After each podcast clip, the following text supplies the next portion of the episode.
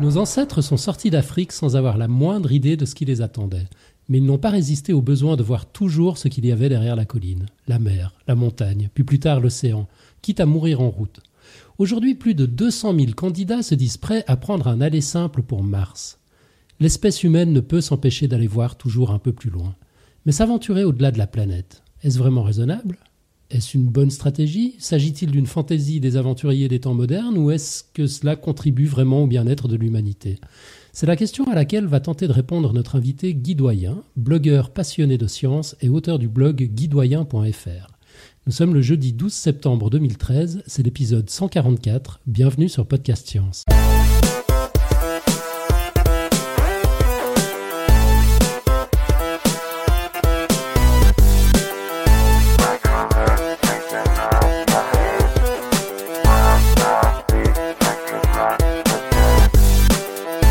Alors au sommaire de ce numéro, le dossier de Guy Doyen d'abord. Qui va partager sa passion pour l'espace et nous expliquer pourquoi l'exploration c'est important. Bonsoir Guy, bienvenue. Bonsoir. On entendra le pitch de la semaine prochaine. Changement de dernière minute, si vous pensiez qu'Alan nous parlerait d'autodidacte, vous avez loupé les derniers développements. Nous parlerons finalement Open Science avec l'équipe de Hack Your PhD. Et puis on reviendra sur le quiz du mois. Pour rappel, la question était il est dangereux de téléphoner tout en faisant le plein, info ou intox Clôture de ce quiz donc, et on en lancera un autre. On entendra un nouveau volet de la saga Pourquoi je kiffe la science, cette fois non pas par un blogueur de science, mais par un auditeur. C'est notre ami Alefto de la Réunion qui s'est prêté au jeu. On vous invite vivement à en faire de même. Et si vous nous suivez sur le live, vous pourrez voir tomber sur vos écrans tout au long de l'émission les dessins de Nicotube. Alors autour de la table virtuelle ce soir, euh, moi-même, Alan, David que vous avez entendu, salut David. Hello On a Nicotube.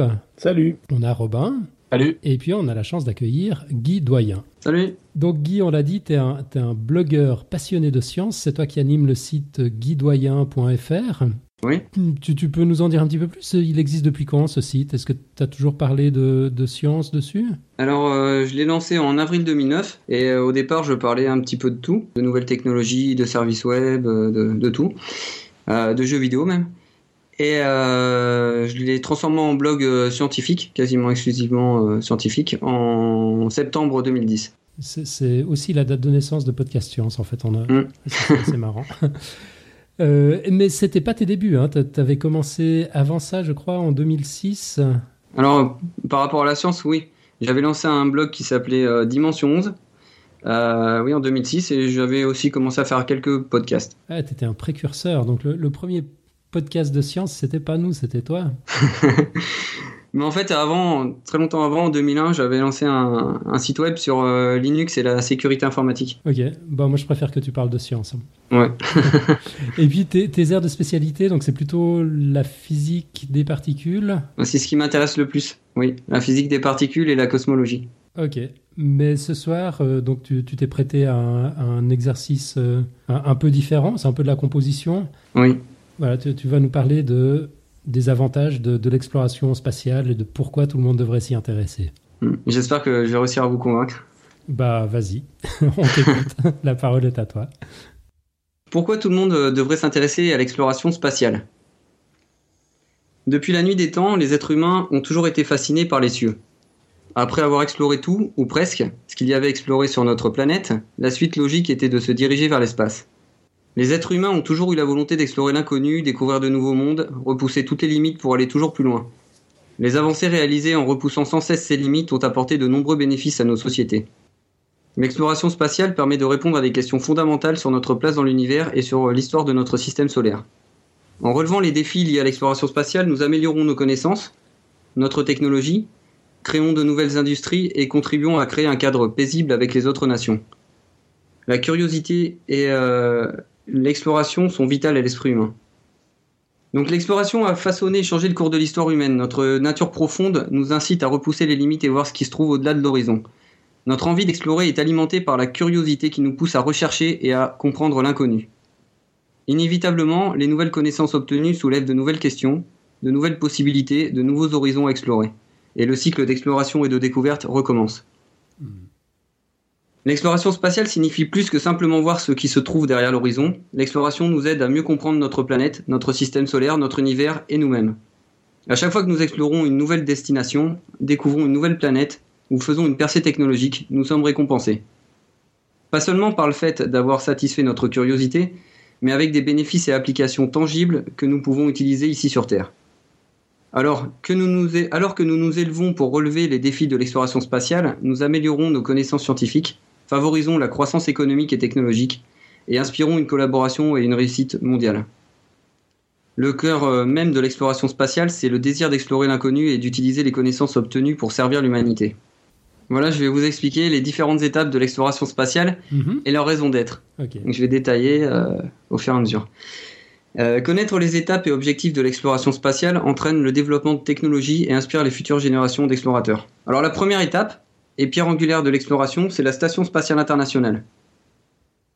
Parce que avant de se lancer dans une exploration longue et difficile, il faut déjà établir des bases très solides pour que cette entreprise soit couronnée de succès. Mhm.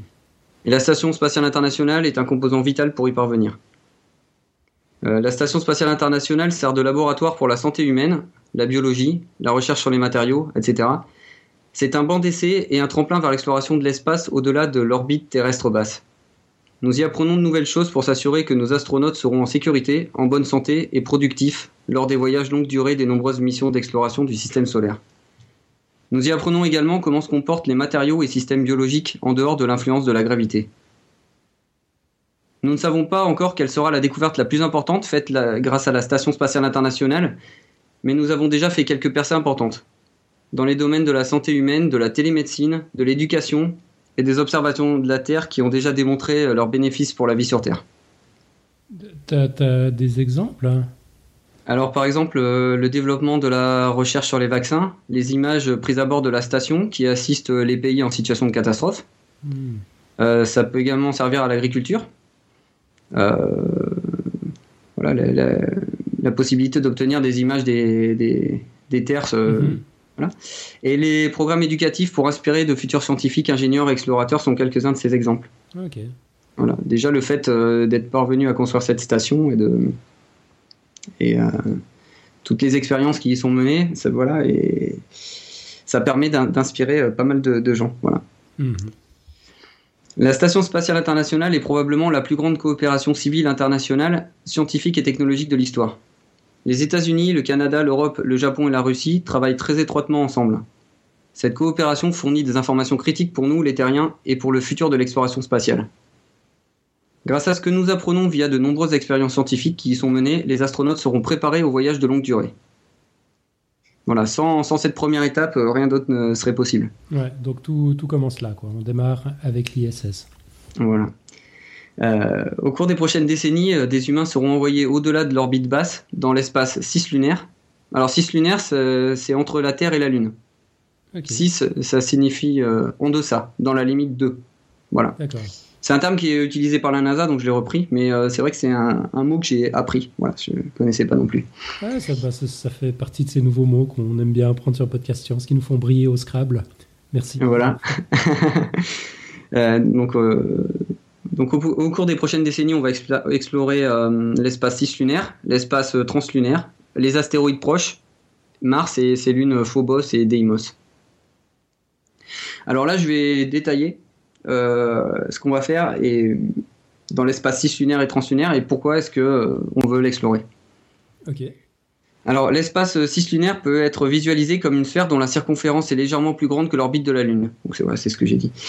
Et euh, dans laquelle on peut trouver des milliers de, les milliers de satellites artificiels, d'innombrables débris spatiaux, des micro-astéroïdes, les cinq points de Lagrange, que j'expliquerai un peu plus tard, euh, l'orbite terrestre haute et la Lune elle-même. De nombreuses missions robotiques ont traversé cet espace et les missions Apollo ont envoyé des humains dans cet espace, mais à ce jour, aucune mission humaine n'a eu pour objectif l'exploration ou le travail au-delà de l'orbite terrestre basse. Donc les points de Lagrange où l'influence gravitationnelle de la Terre et de la Lune s'annulent mutuellement sont des zones intéressantes car, car presque aucune propulsion n'est nécessaire pour y garder une sonde ou un vaisseau stationnaire. Voilà, ça fait des économies de carburant. Ouais, donc on, on le pose là, puis il bouge pas. En fait, il est à mi-chemin entre, en- entre l'attraction de la gravité lunaire et l'attraction de la gravité terrestre, c'est ça? Voilà, et elles sont équ- équilibrées. Mhm. Euh, le point Lagrange L2, juste après la Lune, fournit une zone de silence radio pour des observations astronomiques. Des voyages vers le point L2 emmèneraient les humains plus loin qu'ils ne sont jamais allés. Et euh, ce qu'on pourrait faire aussi, c'est euh, envoyer une espèce de mini-station spatiale internationale, par exemple, et euh, ça servirait au, au voyage un peu plus lointain. Voilà, Mhm. ça serait comme une espèce de base. On pourrait euh, euh, se recharger en carburant, en équipement, ou voilà. L'espace translunaire est la vaste étendue qui entoure le système Terre-Lune, qui s'étend bien au-delà de l'orbite de la Lune et est dominé par les champs gravitationnels des deux corps célestes. Alors, pourquoi explorer l'espace cislunaire et translunaire? Pour améliorer nos connaissances scientifiques, pour la croissance économique et technologique, et pour nous préparer à aller plus loin. Explorer l'espace cislunaire et translunaire étendra la présence humaine au-delà de l'orbite euh, terrestre basse et de la protection du champ magnétique terrestre, alors que nous nous préparons à des missions plus complexes au-delà du voisinage et donc de l'attraction gravitationnelle et de la protection de la Terre. Alors voilà, je vais prendre les, tous les éléments un par un et je vais les développer. D'accord, donc les éléments, tu as dit, c'est améliorer nos connaissances scientifiques. Alors premièrement, voilà, pour améliorer nos connaissances scientifiques. Mhm. Des missions habitées dans cet espace, des missions habitées dans cet espace euh, cislunaire amélioreront nos connaissances sur la vie dans l'espace pendant des périodes prolongées. L'exploration au-delà de la protection du champ magnétique terrestre fournira une expérience sans précédent en ce qui concerne les opérations dans l'espace lointain. Nous pourrons effectuer des recherches sur les rayonnements cosmiques, qui sont potentiellement les éléments les plus menaçants pour une exploration humaine de l'espace lointain, et développer des moyens de les atténuer pour protéger les humains, ce qui pourrait également conduire à des avancées dans le secteur médical sur Terre. La deuxième raison d'explorer cet espace, c'est pour la croissance économique et technologique. Pour explorer cet espace, la NASA développera des technologies et opérations qui soutiendront également les activités sur Terre. Les technologies de propulsion et de maintien en place qui sont nécessaires aux manœuvres compliquées à travers cet espace nous permettront de mettre au point des satellites commerciaux plus rapides, plus fiables et avec une plus grande durée de vie. Les astronautes et robots pourront ensuite réparer et étendre la vie de satellites commerciaux actuellement en orbite et même potentiellement éliminer les débris spatiaux, les débris orbitaux dangereux.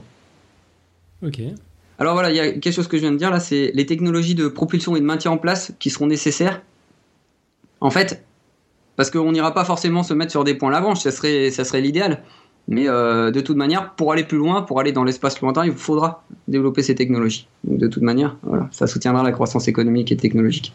Mhm. Euh, deuxième point, pour nous préparer à aller plus loin. L'exploration humaine de l'espace euh, cislunaire fournira une opportunité d'en apprendre plus sur les opérations de longue durée tout en restant dans une relative proximité de la Terre. C'est à une seconde lumière, la Lune est à une seconde lumière de la Terre, par exemple. Nous, il nous faut plusieurs, plusieurs jours pour euh, y arriver, mais euh, voilà, c'est à une seconde lumière.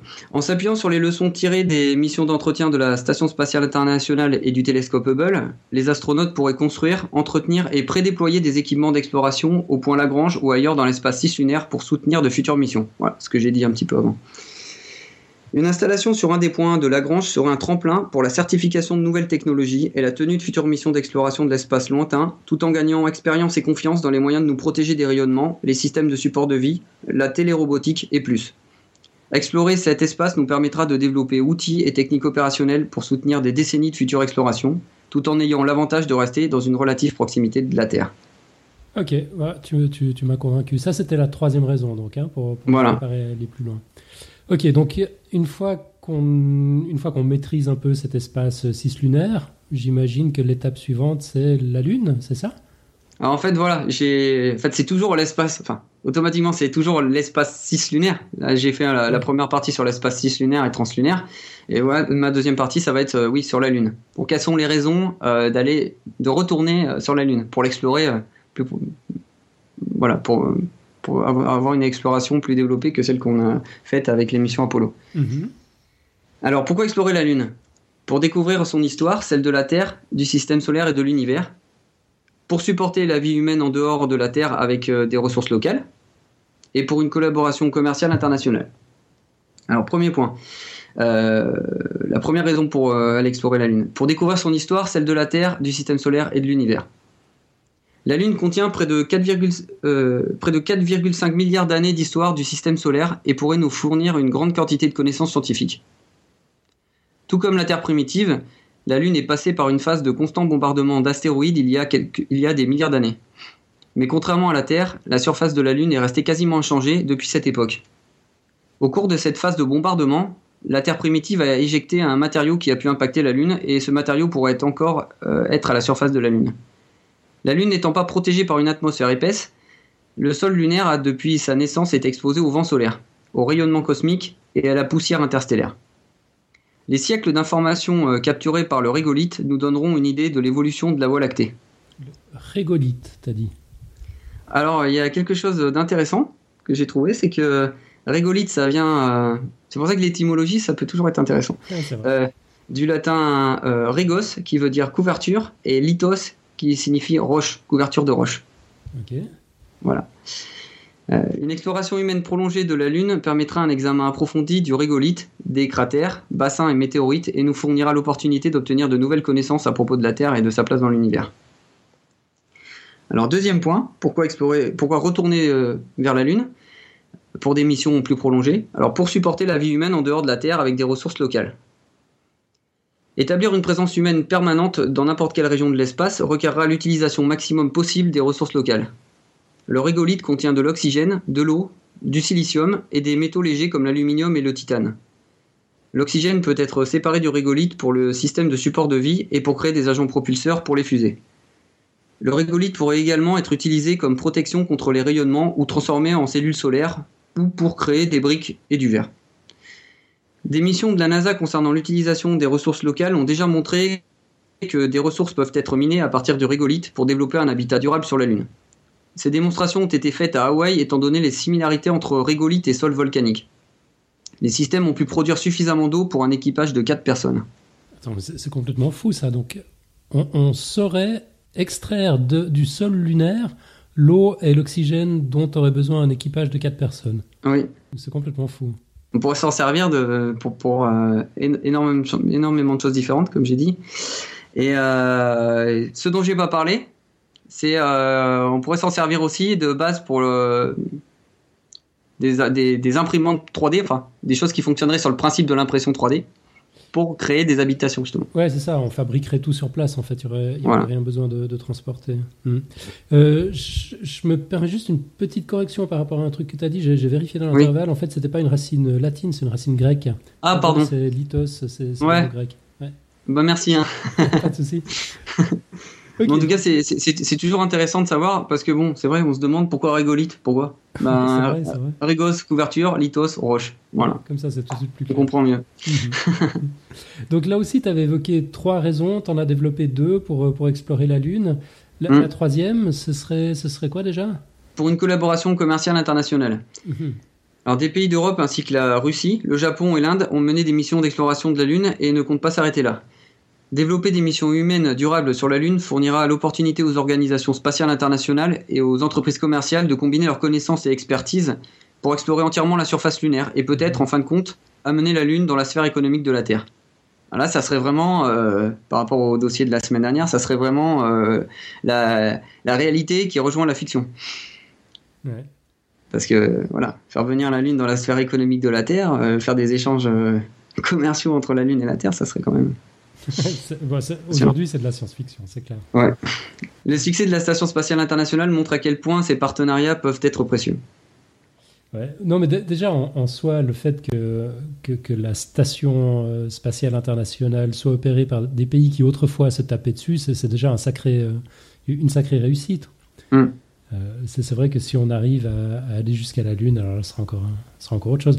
Et bon, alors une fois qu'on est allé sur la Lune, tu as, parlé d'aller toujours plus loin, donc on va où après la Lune? Alors en fait, j'ai fait les choses, euh, par rapport à ce dossier, j'ai fait les choses dans cet ordre-là, mais pour l'instant, ce qui est dans la ligne de mire des, de la NASA, c'est surtout les astéroïdes. Ok. Alors, on a encore eu des nouvelles très très très récemment, comme quoi ils auraient aujourd'hui, comme quoi ils ont ils auraient identifié trois euh, astéroïdes euh, pour euh, les rediriger, euh, les mettre en orbite euh, un peu plus proche de la Terre et euh, bah, voilà les étudier et, et voir si on peut euh, extraire des des matériaux, etc. Donc voilà, ma- ma- la- la- Jonathan avait raison la semaine dernière. Il y, a- des fois, on ne sait pas si c'est de la science-fiction ou de la science. hein. Ouais, la C'est- capture. C'est hein. hallucinant ce que tu viens de dire. C'est de la science-fiction. Enfin, Ouais. ça, ça l'était jusqu'à aujourd'hui. Mm. Et puis non, tout à coup, ça l'est plus. On va aller choper des astéroïdes, les dévier de leur trajectoire et les placer en orbite où on veut. Il y a plein de problèmes. Par exemple, la rotation des astéroïdes. Il euh, faut, voilà, faut pas qu'ils soient en rotation trop rapide, ça peut poser des problèmes. Euh, peut-être. voilà. en tout cas, euh, comme je l'ai expliqué là dans le dossier, ça peut servir à énormément de choses, y compris à protéger la Terre. peut, ça peut servir à quand la Terre, dans, les, prochaines, euh, dans les prochaines centaines d'années, euh, si la Terre n'a plus suffisamment de ressources, on pourra l'éliminer euh, sur les astéroïdes. Mais le fait de bien connaître les astéroïdes, ça nous protégera, ça nous permettra de, bah, savoir comment les dévier, de savoir voilà, comment protéger la Terre. Mhm.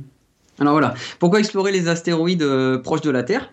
Je parle d'astéroïdes proches de la Terre, mais les candidats potentiels sont environ 20 fois plus éloignés que la Lune. Voilà, c'est quand même pas tout près. Donc 20 fois plus éloignées, ça veut dire qu'elles sont à 20 secondes de lumière. Voilà, c'est ça. Hmm. Et donc c'est pas tout près. Donc les astéroïdes. Pourquoi explorer les astéroïdes proches de la Terre? Alors pour en apprendre plus sur l'origine de la Terre, pour découvrir l'origine de la vie sur Terre, pour protéger la Terre, et pour découvrir les possibilités des ressources présentes sur ces astéroïdes.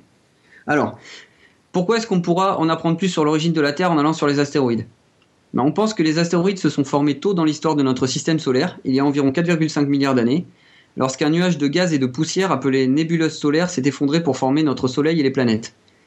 Les astéroïdes sont les restes de débris qui datent de la formation du système solaire et ils sont restés quasiment intacts. Les planètes Mercure, Vénus, la Terre et Mars se sont formées à partir de versions primitives des astéroïdes que l'on trouve aujourd'hui. En visitant les astéroïdes proches pour étudier les matériaux de la nébuleuse solaire, nous pourrons peut-être obtenir certaines réponses aux questions telles que comment le système solaire s'est-il formé? D'où provient l'eau de la Terre? Et d'où est-ce que des matériaux comme le carbone viennent-ils? En plus des indices sur notre système solaire, les astéroïdes pourraient nous fournir des indices sur la Terre. Alors, pour ça peut nous servir à découvrir l'origine de la vie sur Terre. Les astéroïdes euh, peuvent nous apporter ces réponses sur la manière dont la vie est apparue sur notre planète. Nous savons que certains astéroïdes contiennent de l'eau et des composés organiques, qui sont les blocs constitutifs de la vie sur Terre, et nous savons que de nombreux astéroïdes ont bombardé notre Terre primitive. Explorer un astéroïde nous aidera à découvrir s'ils sont responsables de la présence des éléments qui ont conduit à l'apparition de la vie sur Terre. Alors, euh, autre point, pour protéger la Terre. Les astéroïdes constituent une menace pour la vie sur Terre. On pense que c'est l'impact d'un astéroïde qui est responsable de l'extinction des dinosaures il y a 65 millions d'années. En en sachant plus sur les astéroïdes, nous pourrons en apprendre plus sur les impacts passés sur la Terre et trouver des solutions pour réduire la menace de futurs impacts. Aujourd'hui, la NASA surveille les astéroïdes pour estimer la probabilité d'un autre impact dévastateur. Plus de 8000 astéroïdes géocroiseurs, qui mesurent euh, de quelques mètres à des dizaines de kilomètres de diamètre, ont été identifiés. Les étudier de plus près nous permettra de mieux prédire les impacts et de préparer des missions pour déplacer un astéroïde ou interagir avec, pour prévenir un événement catastrophique. Pour soutenir cet effort appelé Planetary Defense, défense planétaire, nous devons accroître notre connaissance collective des astéroïdes. Mhm. Alors une autre raison euh, plus pratique, de euh, visiter les astéroïdes, c'est découvrir les possibilités des ressources qui sont présentes euh, sur ces astéroïdes. Alors on avait une question de Pierre dans la chatroom justement qui se demandait de quelles ressources on peut bien parler. Hmm, ben voilà, il va avoir la réponse. Je vais la donner tout de suite. ben, la plupart, euh, bien que la plupart des astéroïdes soient faits de roches, certains sont composés de métaux comme le nickel et le fer. Et d'autres contiennent de grandes quantités d'eau. Ces matériaux précieux offrent des opportunités intéressantes pour l'utilisation des astéroïdes géocroiseurs. Si nous pouvions miner et traiter ces matériaux sur un astéroïde, nous pourrions être capables de construire des structures spatiales ou utiliser ces matériaux pour fabriquer du carburant pour fusées. Envoyer une mission humaine sur un astéroïde nous permettra de mieux comprendre les opportunités d'exploitation de ces ressources. Oui, d'accord. Donc c'est surtout pour les exploiter sur place, en fait, les ressources. C'est pas pour, euh, pour, exploiter un truc qu'on trouverait pas sur Terre, par exemple. Euh, ben, je pense que c'est pour euh, récupérer des ressources qui, seraient, qui se seraient taries sur Terre et qui peut-être euh, des nouvelles choses, on peut avoir des surprises. Ouais, ouais, alors effectivement. Mais sauf surprise, je veux dire, du nickel, du fer, euh, de l'eau et de la roche, euh, hum, hum. On, a encore sur Terre, quoi, il n'y a pas de souci. Voilà.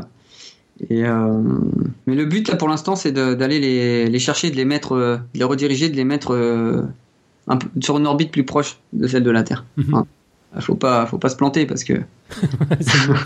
voilà, c'est voilà. c'est un petit peu embêtant quand même, sinon. C'est peut-être ça qui arrive aux dinosaures. voilà. Euh, la visite d'astéroïdes proches de la Terre fournira une expérience précieuse et nous préparera aux prochaines étapes comme un voyage vers Mars. Les missions robotiques vers les astéroïdes prépareront les humains au voyage longue durée en fournissant des informations sur leur orbite, leur composition de surface et même retourner des échantillons vers la Terre pour une étude plus poussée. Ces missions robotiques sont une étape critique à la préparation de la visite des humains sur les astéroïdes. Nous apprendrons davantage sur les précieuses ressources disponibles dans l'espace qui nous permettra de développer des manières de les utiliser dans notre quête d'une exploration plus efficace et moins coûteuse. Ok, donc là tu nous as emmenés dans l'espace cislunaire, sur la Lune, sur les astéroïdes. Après ça, on peut aller où? Après ça, on peut aller sur Mars, peut-être, si on est suffisamment bien préparé, d'ici 2030-2035. Ok. Voilà, mais pour, euh, pour, une, euh, pour une exploration humaine et durable de Mars. Voilà, parce qu'on pourrait y aller plus tôt, voilà, on pourra parler de ça plus tard, mais... Euh, faire un reality show, c'est ça ou... Voilà, par exemple. Ok, voilà. Mais euh, ce que cherche à faire euh, le groupement des agences spatiales internationales, c'est euh, avoir une présence humaine durable. Voilà. Ok. Et pour avoir une présence durable, il faut être très très très très très bien préparé. Et là, pour l'instant, il nous manque énormément, énormément de de connaissances et de technologies pour euh, bah voilà pour que la, la, la, présence humaine sur Mars soit durable. Ok, donc c'est pour ça qu'il faut qu'il faut explorer Mars. Alors voilà, pourquoi explorer Mars? Bah pour, Je recommence, il y a quatre points. Okay. Pour améliorer nos connaissances scientifiques de Mars et de la Terre, mm -hmm. parce que les deux sont assez semblables. Euh, pour soutenir la croissance technologique et économique, toujours pareil, pour inspirer une réussite mondiale, on a déjà vu ça dans les précédents exemples, et pour étendre la présence de la civilisation humaine. Voilà, c'est le but. Ouais, ce dernier point, je ne suis pas sûr que ce soit forcément une très bonne idée, mais on en discutera après. Donc, euh, mmh. tu disais ça, pour, pour ça dépend pourquoi, parce qu'en fait, ça permet de transformer une planète, ça permettrait de transformer une planète morte en planète vivante. Donc pour une fois, au lieu de détruire une planète, peut-être qu'on arrivera à, à, donner vie à une planète. Ouais, là, ça, vu comme ça, ça m'intéresse. Ouais. Voilà. ok, je, te laisse, j'arrête de t'interrompre, je te laisse développer les points. Donc tu disais améliorer nos connaissances scientifiques de Mars et de la Terre comme, comme premier point. Voilà. Alors Mars est similaire à la Terre à bien des égards, comme par exemple la présence d'une atmosphère, d'une hydrosphère et d'une cryosphère, et également d'une lithosphère. Alors l'atmosphère c'est l'air, l'hydrosphère c'est l'eau, la cryosphère c'est la glace, et la lithosphère c'est euh, tout ce qui concerne la, géologie. Alors toutes, euh, qui interagissent toutes pour produire euh, l'environnement martien. Comparer l'évolution de Mars à celle de la Terre nous permettra d'améliorer nos connaissances des deux mondes. Deuxième point, euh, on y va pour soutenir la croissance technologique et économique. Le développement de nouvelles technologies pour Mars nourrirait la croissance technologique et économique sur Terre. Les méthodes d'agriculture en environnement extrême et la production d'énergie, incluant des cellules solaires améliorées, bénéficieraient à notre planète. Les systèmes de support de vie et de protection des rayonnements pour maintenir les explorateurs en vie sur la surface de Mars et les longs voyages aller-retour entre la Terre et Mars nous permettront de faire d'importantes avancées qui aideront les humains à vivre plus longtemps et en meilleure santé sur la Terre. Ok. Pour inspirer une réussite mondiale. Alors ça, c'est ben, valable pour Mars, mais c'est valable pour l'exploration de l'espace lointain de manière générale. Mmh. Alors l'exploration spatiale est un objectif international. Dans les années 60, euh, aller sur la Lune était une compétition. Depuis lors, les programmes spatiaux internationaux se sont associés pour atteindre des buts communs, une tendance qui a été incarnée dans la construction de la Station spatiale internationale et la planification internationale pour, euh, l'exploration spatiale via la Global Exploration Roadmap, c'est la feuille de route, une feuille de route euh, internationale, toutes les, toutes les agences spatiales, enfin un bon paquet d'agences spatiales. Depuis les années 60, les États-Unis et l'Europe ont lancé plus de 16 missions réussies vers Mars et travaillent sur euh, plusieurs nouvelles missions. Le groupe international de coordination de l'exploration spatiale comprend 14 nations pour l'instant. La NASA a joué un rôle de premier plan dans les discussions avec pour objectif une mission vers Mars, comme je disais, d'ici 2030-2035. Mmh. Donc, euh, un autre point, euh, pour étendre la présence de la civilisation humaine. Alors, explorer Mars est la première étape pour une exploration humaine à long terme au-delà des planètes intérieures de notre système solaire, vers les étoiles. On n'y est pas encore, vers les étoiles, mais vers les autres, vers une autre étoile que le Soleil. Ça prendra du temps. Voilà. Euh, Mars a toujours été une source d'inspiration pour les explorateurs et les scientifiques. Les missions robotiques ont trouvé des preuves de la présence d'eau, mais nous ne savons toujours pas si la vie existe ailleurs que sur notre Terre. Les missions robotiques et scientifiques ont montré que Mars a des caractéristiques et une histoire similaire à celle de la Terre, mais nous savons qu'il existe des, différentes, des différences frappantes que nous commençons à peine à comprendre. Nous pouvons nous appuyer sur ces connaissances pour chercher des signes de vie et enquêter sur l'évolution géologique de Mars. Les recherches et méthodes qui en résultent peuvent s'appliquer ensuite ici sur Terre. Une mission vers notre planète voisine la plus proche, enfin, c'est vrai que là, ça dépend aussi de sa position sur, le, sur euh, de, de, sa position sur son orbite. Parce que là, en ce moment, Mars est, très, est assez loin quand même. Elle est de l'autre côté du Soleil en ce moment. Donc, voilà. assez loin. Donc une mission vers notre planète la plus proche nous fournira la meilleure occasion de démontrer que des humains peuvent vivre pour une période prolongée, voire permanente au-delà de l'orbite terrestre basse. La technologie et les systèmes spatiaux nécessaires au transport et au soutien des astronautes conduira à innover et encouragera euh, des façons créatives de relever les défis. Tout comme les efforts de conquête spatiale précédents l'ont déjà démontré, l'ingénuité et les technologies résultantes auront des bénéfices et applications de longue durée. Le défi de voyager vers Mars et d'apprendre à y vivre encouragera les nations du monde entier à travailler ensemble pour atteindre cet objectif ambitieux. La Station spatiale internationale a déjà montré que les opportunités de collaboration mettent l'accent sur nos intérêts communs et nous procurent un sentiment de communauté. L'exploration robotique continue à nous fournir de nombreuses réponses sur notre système solaire et notre univers. En combinant les méthodes de l'exploration robotique et humaine, nous pourrons utiliser notre technologie et nos sens pour améliorer notre capacité à observer, nous adapter et acquérir de nouvelles connaissances. Les robots font ce que nous ne pouvons pas encore faire. Ils explorent Mars, mais à un rythme assez lent. Les scientifiques étudient les données, le contexte et planifient l'avancement des rovers sur les prochains mètres pour faire ce que les humains pourraient faire à la seconde. Les humains fournissent pourtant un avantage par rapport aux robots, la vitesse de l'avancement. Si l'on se base uniquement sur l'exploration robotique, l'exploration sera incroyablement lente. Hmm. Pour certains endroits où les humains ne pourront pas se rendre en raison de conditions extrêmement hostiles, par contre, les robots seront toujours nécessaires et c'est pourquoi on devra en développer de plus en plus intelligents. Les robots nous permettent d'explorer les environnements en éclaireur avant que les êtres humains ne s'y rendent. Et ils seront toujours nos alliés pour explorer les environnements hostiles dans lesquels aucun humain ne pourra jamais se rendre. Ok, euh, donc les, robots ont encore de beaux jours devant eux. Voilà. Mhm. Et euh, donc maintenant, je vais faire la deuxième partie de mon, de mon dossier sur euh, pourquoi doit-on s'intéresser, pourquoi tout le monde devrait s'intéresser à l'exploration spatiale. C'est l'aspect plus pratique, c'est l'impact de la conquête spatiale sur la vie de tous les jours. Ok. T'as dit conquête là. Ça, oh non. fait un voilà. tu vas te faire taper sur les doigts par Florence. Bon, il y a un chaton qui est mort ce soir. Eh ben bravo. Paix à son âme. Euh, donc l'impact de la conquête spatiale sur la vie de tous les jours, et ça, ça va intéresser tout le monde, je pense. Enfin, j'espère en tout cas. Florence confirme dans la chatroom, elle nous dit rest in peace le petit chaton. non, mais quand elle va voir l'impact de la de l'exploration spatiale sur la vie de tous les jours, voilà, elle va comprendre que voilà, ça vaut le coup. On, a déjà développé une technologie qui permet de ressusciter les chatons. non, mais. oh, Quoique, ça va peut-être venir. non, mais on a fait ça, je crois, pour les, pour les hommes. Parce que, par exemple, le, le système pour surveiller les battements euh, de cœur des astronautes, ben, il sert maintenant sur Terre, dans, dans les hôpitaux de, dans tous les hôpitaux de la Terre. Alors, euh, je, reprends. Euh, les, résultats scientifiques de l'exploration spatiale sont très difficiles à anticiper puisque nous nous rendons dans des environnements inconnus pour chercher des choses inconnues. Mais on peut s'attendre à une meilleure compréhension de notre système solaire. Donc ça, c'est l'aspect plus euh, scientifique. Par exemple, avec l'activité tectonique, la majorité de la surface de notre planète est différente de ce qu'elle était quand elle s'est formée. En allant sur d'autres planètes qui n'ont pas ce problème, nous pourrons apprendre des choses les planètes du système solaire ont évolué de manière différente et donc nous pourrons apprendre pourquoi elles, ont, évolué comme elles l'ont fait. Nous pourrons faire des avancées concernant la compréhension de la vie, le fonctionnement de la physique dans des, environnements non influencés par la gravité. Tout ce que nous faisons dans l'espace a des bénéfices pour la vie sur Terre. Les technologies développées pour ces missions sont dérivées en nouveaux produits, nouvelles industries, nouveaux services que l'on utilise tous les jours. Ce qui nous pousse à explorer nous conduit à des découvertes scientifiques et des innovations technologiques. Je l'ai dit et je l'ai répété. Euh, l'humanité bénéficie des connaissances que nous acquérons dans l'espace. Donc euh, tout l'argent que nous dépensons euh, pour l'espace est évidemment dépensé ici sur Terre.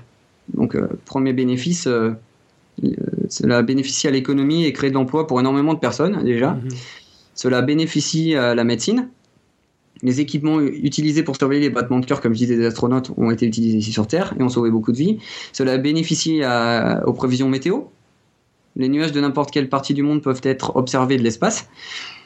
Nous apprenons à prédire le temps de manière plus précise et nous pourrons peut-être même un jour le contrôler en faisant pleuvoir dans le désert, par exemple, et permettre de nourrir plus de monde donc euh, c'est pas négligeable. Et euh, bah, l'exploration spatiale, ça, nous a permis bah, d'envoyer toutes les, tous les satellites de télécommunication, y compris les, les, systèmes de, de positionnement comme euh, le GPS. Qui nous permettent de trouver des pizzas à 3h du matin quand on est perdu. Par exemple. Alors voilà, là je vais développer plusieurs exemples qui intéressent tout le monde, normalement.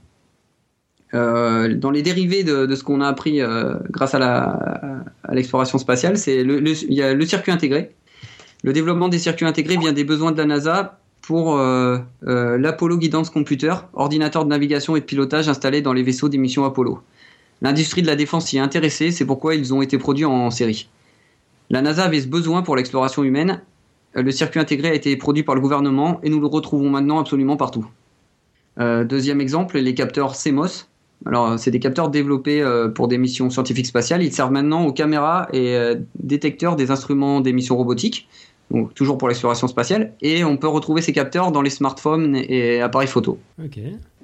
sinon, aussi quelque chose de très intéressant, pour la sécurité des, humains, les capteurs pour assurer euh, la sécurité des infrastructures. Euh, prévenir les problèmes dans les matériaux utilisés pour créer les lanceurs, euh, au départ, était de la plus haute importance pour leurs concepteurs. Donc la NASA a, passé un contrat avec l'université de Stanford pour concevoir une couche de matériaux très, très fins équipés de capteurs piézoélectriques pour détecter les fissures et autres dommages sur les lanceurs. Et ce matériau, appelé SMART, peut équiper des structures métalliques ou être intégré à des structures composites. La couche SMART a depuis été utilisée dans des pipelines, bâtiments et ponts pour assurer l'intégrité et la sécurité des infrastructures. Bah, très important ça. Ouais, c'est fou. Donc ça, c'est des technologies qui ont été développées pour les besoins de l'exploration spatiale, puis qu'on utilise aujourd'hui finalement dans les ponts et les, et, les bâtiments. Hmm. Alors euh, sinon, pour la protection des personnes dans les environnements extrêmes. Alors d'abord, je vais prendre un exemple. Euh, pour les systèmes de l'US Navy et euh, après le deuxième exemple ça sera plus proche des, de, des gens c'est les, les, isolants pour vêtements de sport d'hiver. Alors, euh, protection des personnes dans les environnements extrêmes. Tout comme les combinaisons spatiales, les systèmes de plongée de l'US Navy euh, doivent protéger les explorateurs de la mer de plusieurs types de dangers, dont les hautes pressions, les déversements de produits chimiques toxiques, les températures extrêmes et les agents de guerre chimique. Euh, l'entreprise Paragon et le partenaire de la NASA Oceanering ont utilisé leurs connaissances concernant les combinaisons spatiales pour développer des combinaisons de plongée, des casques et des systèmes de support de vie pour protéger les plongeurs de la Navy. En plus de ces systèmes de plongée, les autres applications tirées des combinaisons spatiales incluent des appareils respiratoires portés par les pompiers ainsi que des combinaisons résistantes au feu euh, qui servent également aux pilotes de course et à leur équipe. Donc voilà, c'est pas rien des, des vêtements pour protéger les pompiers. Non, c'est vrai, c'est vrai. Ils en, ont vraiment besoin. Euh, les isolants pour euh, vêtements de sport d'hiver. Pour surmonter les températures extrêmes de l'environnement spatial, la NASA a dû développer de nouveaux matériaux et technologies, comme par exemple un isolant aérogel qu'ils utilisent pour empêcher les agents propulseurs cryogéniques de bouillir dans des éléments de lanceur comme les tâches de propulsion cryogénique. Cette isolation peut être utilisée pour des applications terrestres comme les équipements de sport d'hiver extrême qui gardent les mains et les pieds des skieurs et snowboarders au chaud.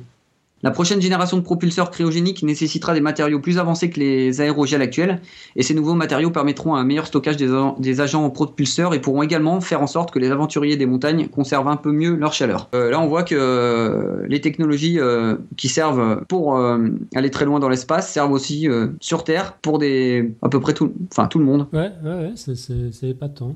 C'est vrai, on pense pas forcément à ces trucs-là, quoi. Se chauffer les pieds quand on skie.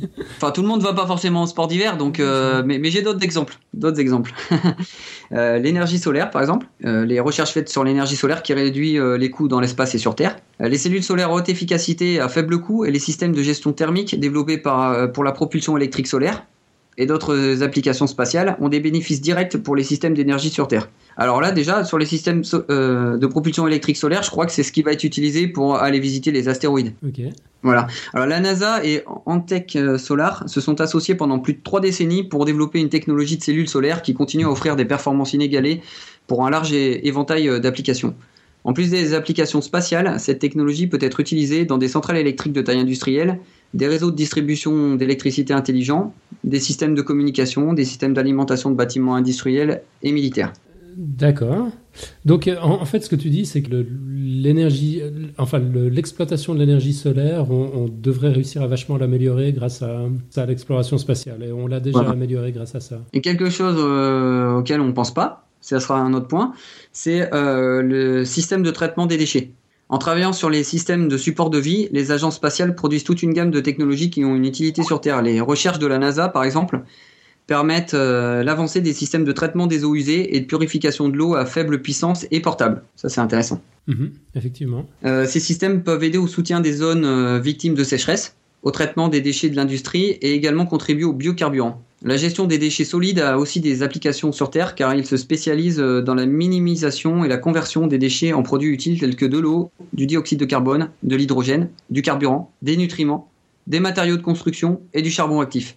Ces avancées, tout en aidant à faire avancer euh, l'exploration spatiale, permettront d'avoir une Terre plus verte.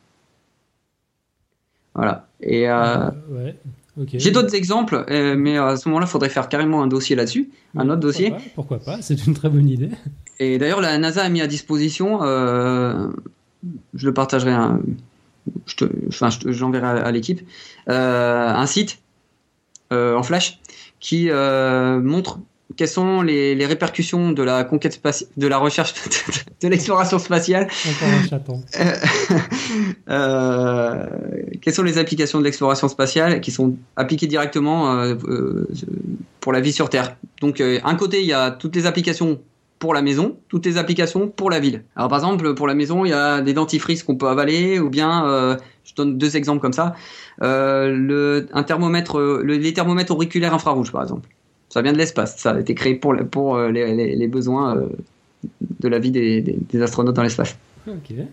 Alors donc la science dans l'espace, euh, de manière générale, ça sert à comprendre le fonctionnement de la physiologie humaine en, en l'absence de gravité. Ça sert à mieux comprendre euh, les processus physiques et biologiques pour développer des applications pratiques. Donc euh, si on prend quelque chose que l'on a réussi à comprendre dans un environnement terrestre et qu'on le regarde dans un environnement de microgravité, on apprend des choses qu'on ne savait pas euh, sur, sur son fonctionnement. Mhm. Par exemple, euh, la combustion en absence de gravité.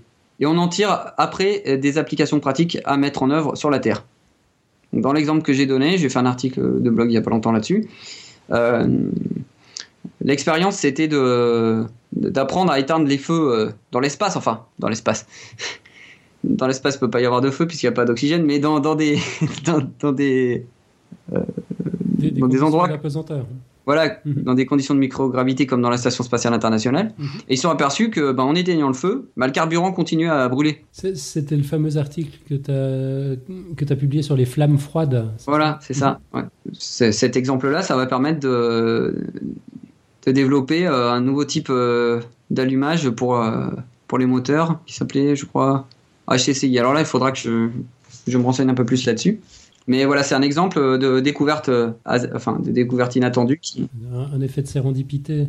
Voilà. On, on- on s'attendait, on n'est pas parti chercher ça, puis on l'a découvert, euh, voilà, enfin c'est tombé comme ça, puis il se trouve que ça a un- en plus un impact euh, tangible sur, sur une industrie ouais, importante sur Terre. Non, ça c'est vraiment intéressant. Je, je me demande d'ailleurs s'il y a d'autres exemples comme ça, de trucs qu'on a découverts sans les chercher. Alors en fait, il doit y en avoir euh, pas mal puisqu'il y en a déjà beaucoup sur Terre, d'exemples comme avec le micro-ondes par exemple. Euh, mais dans l'espace, pour l'instant, euh, dans les exemples les plus récents, c'est le seul que j'avais. Mais dans le dossier, ce qui est intéressant dans, cette présentation que je viens de faire, c'est que qui est pas tout à fait terminée, c'est que là j'ai donné un exemple des, dérivés de, la recherche pour l'exploration spatiale.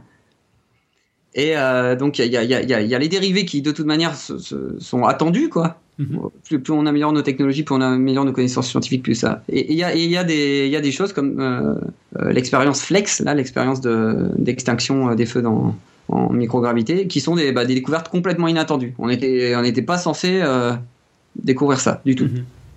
Mhm. Donc, de- au, au final, euh, qu'on les attende ou qu'on les attende pas, euh, il y a toujours des applications pratiques Mhm. et, et assez énormes. Alors ces découvertes scientifiques nous permettront, euh, tout en améliorant euh, les conditions de vie sur Terre, de nous lancer vers l'exploration de Mars et au-delà. La science est une manière d'apprendre. À chaque fois que nous posons, nous posons de nouvelles questions et explorons un peu plus loin, nous sommes curieux de nature et la raison pour laquelle nous explorons est pour savoir, pour apprendre. La conquête spatiale est comme encodée euh, dans notre ADN. Encore un chat.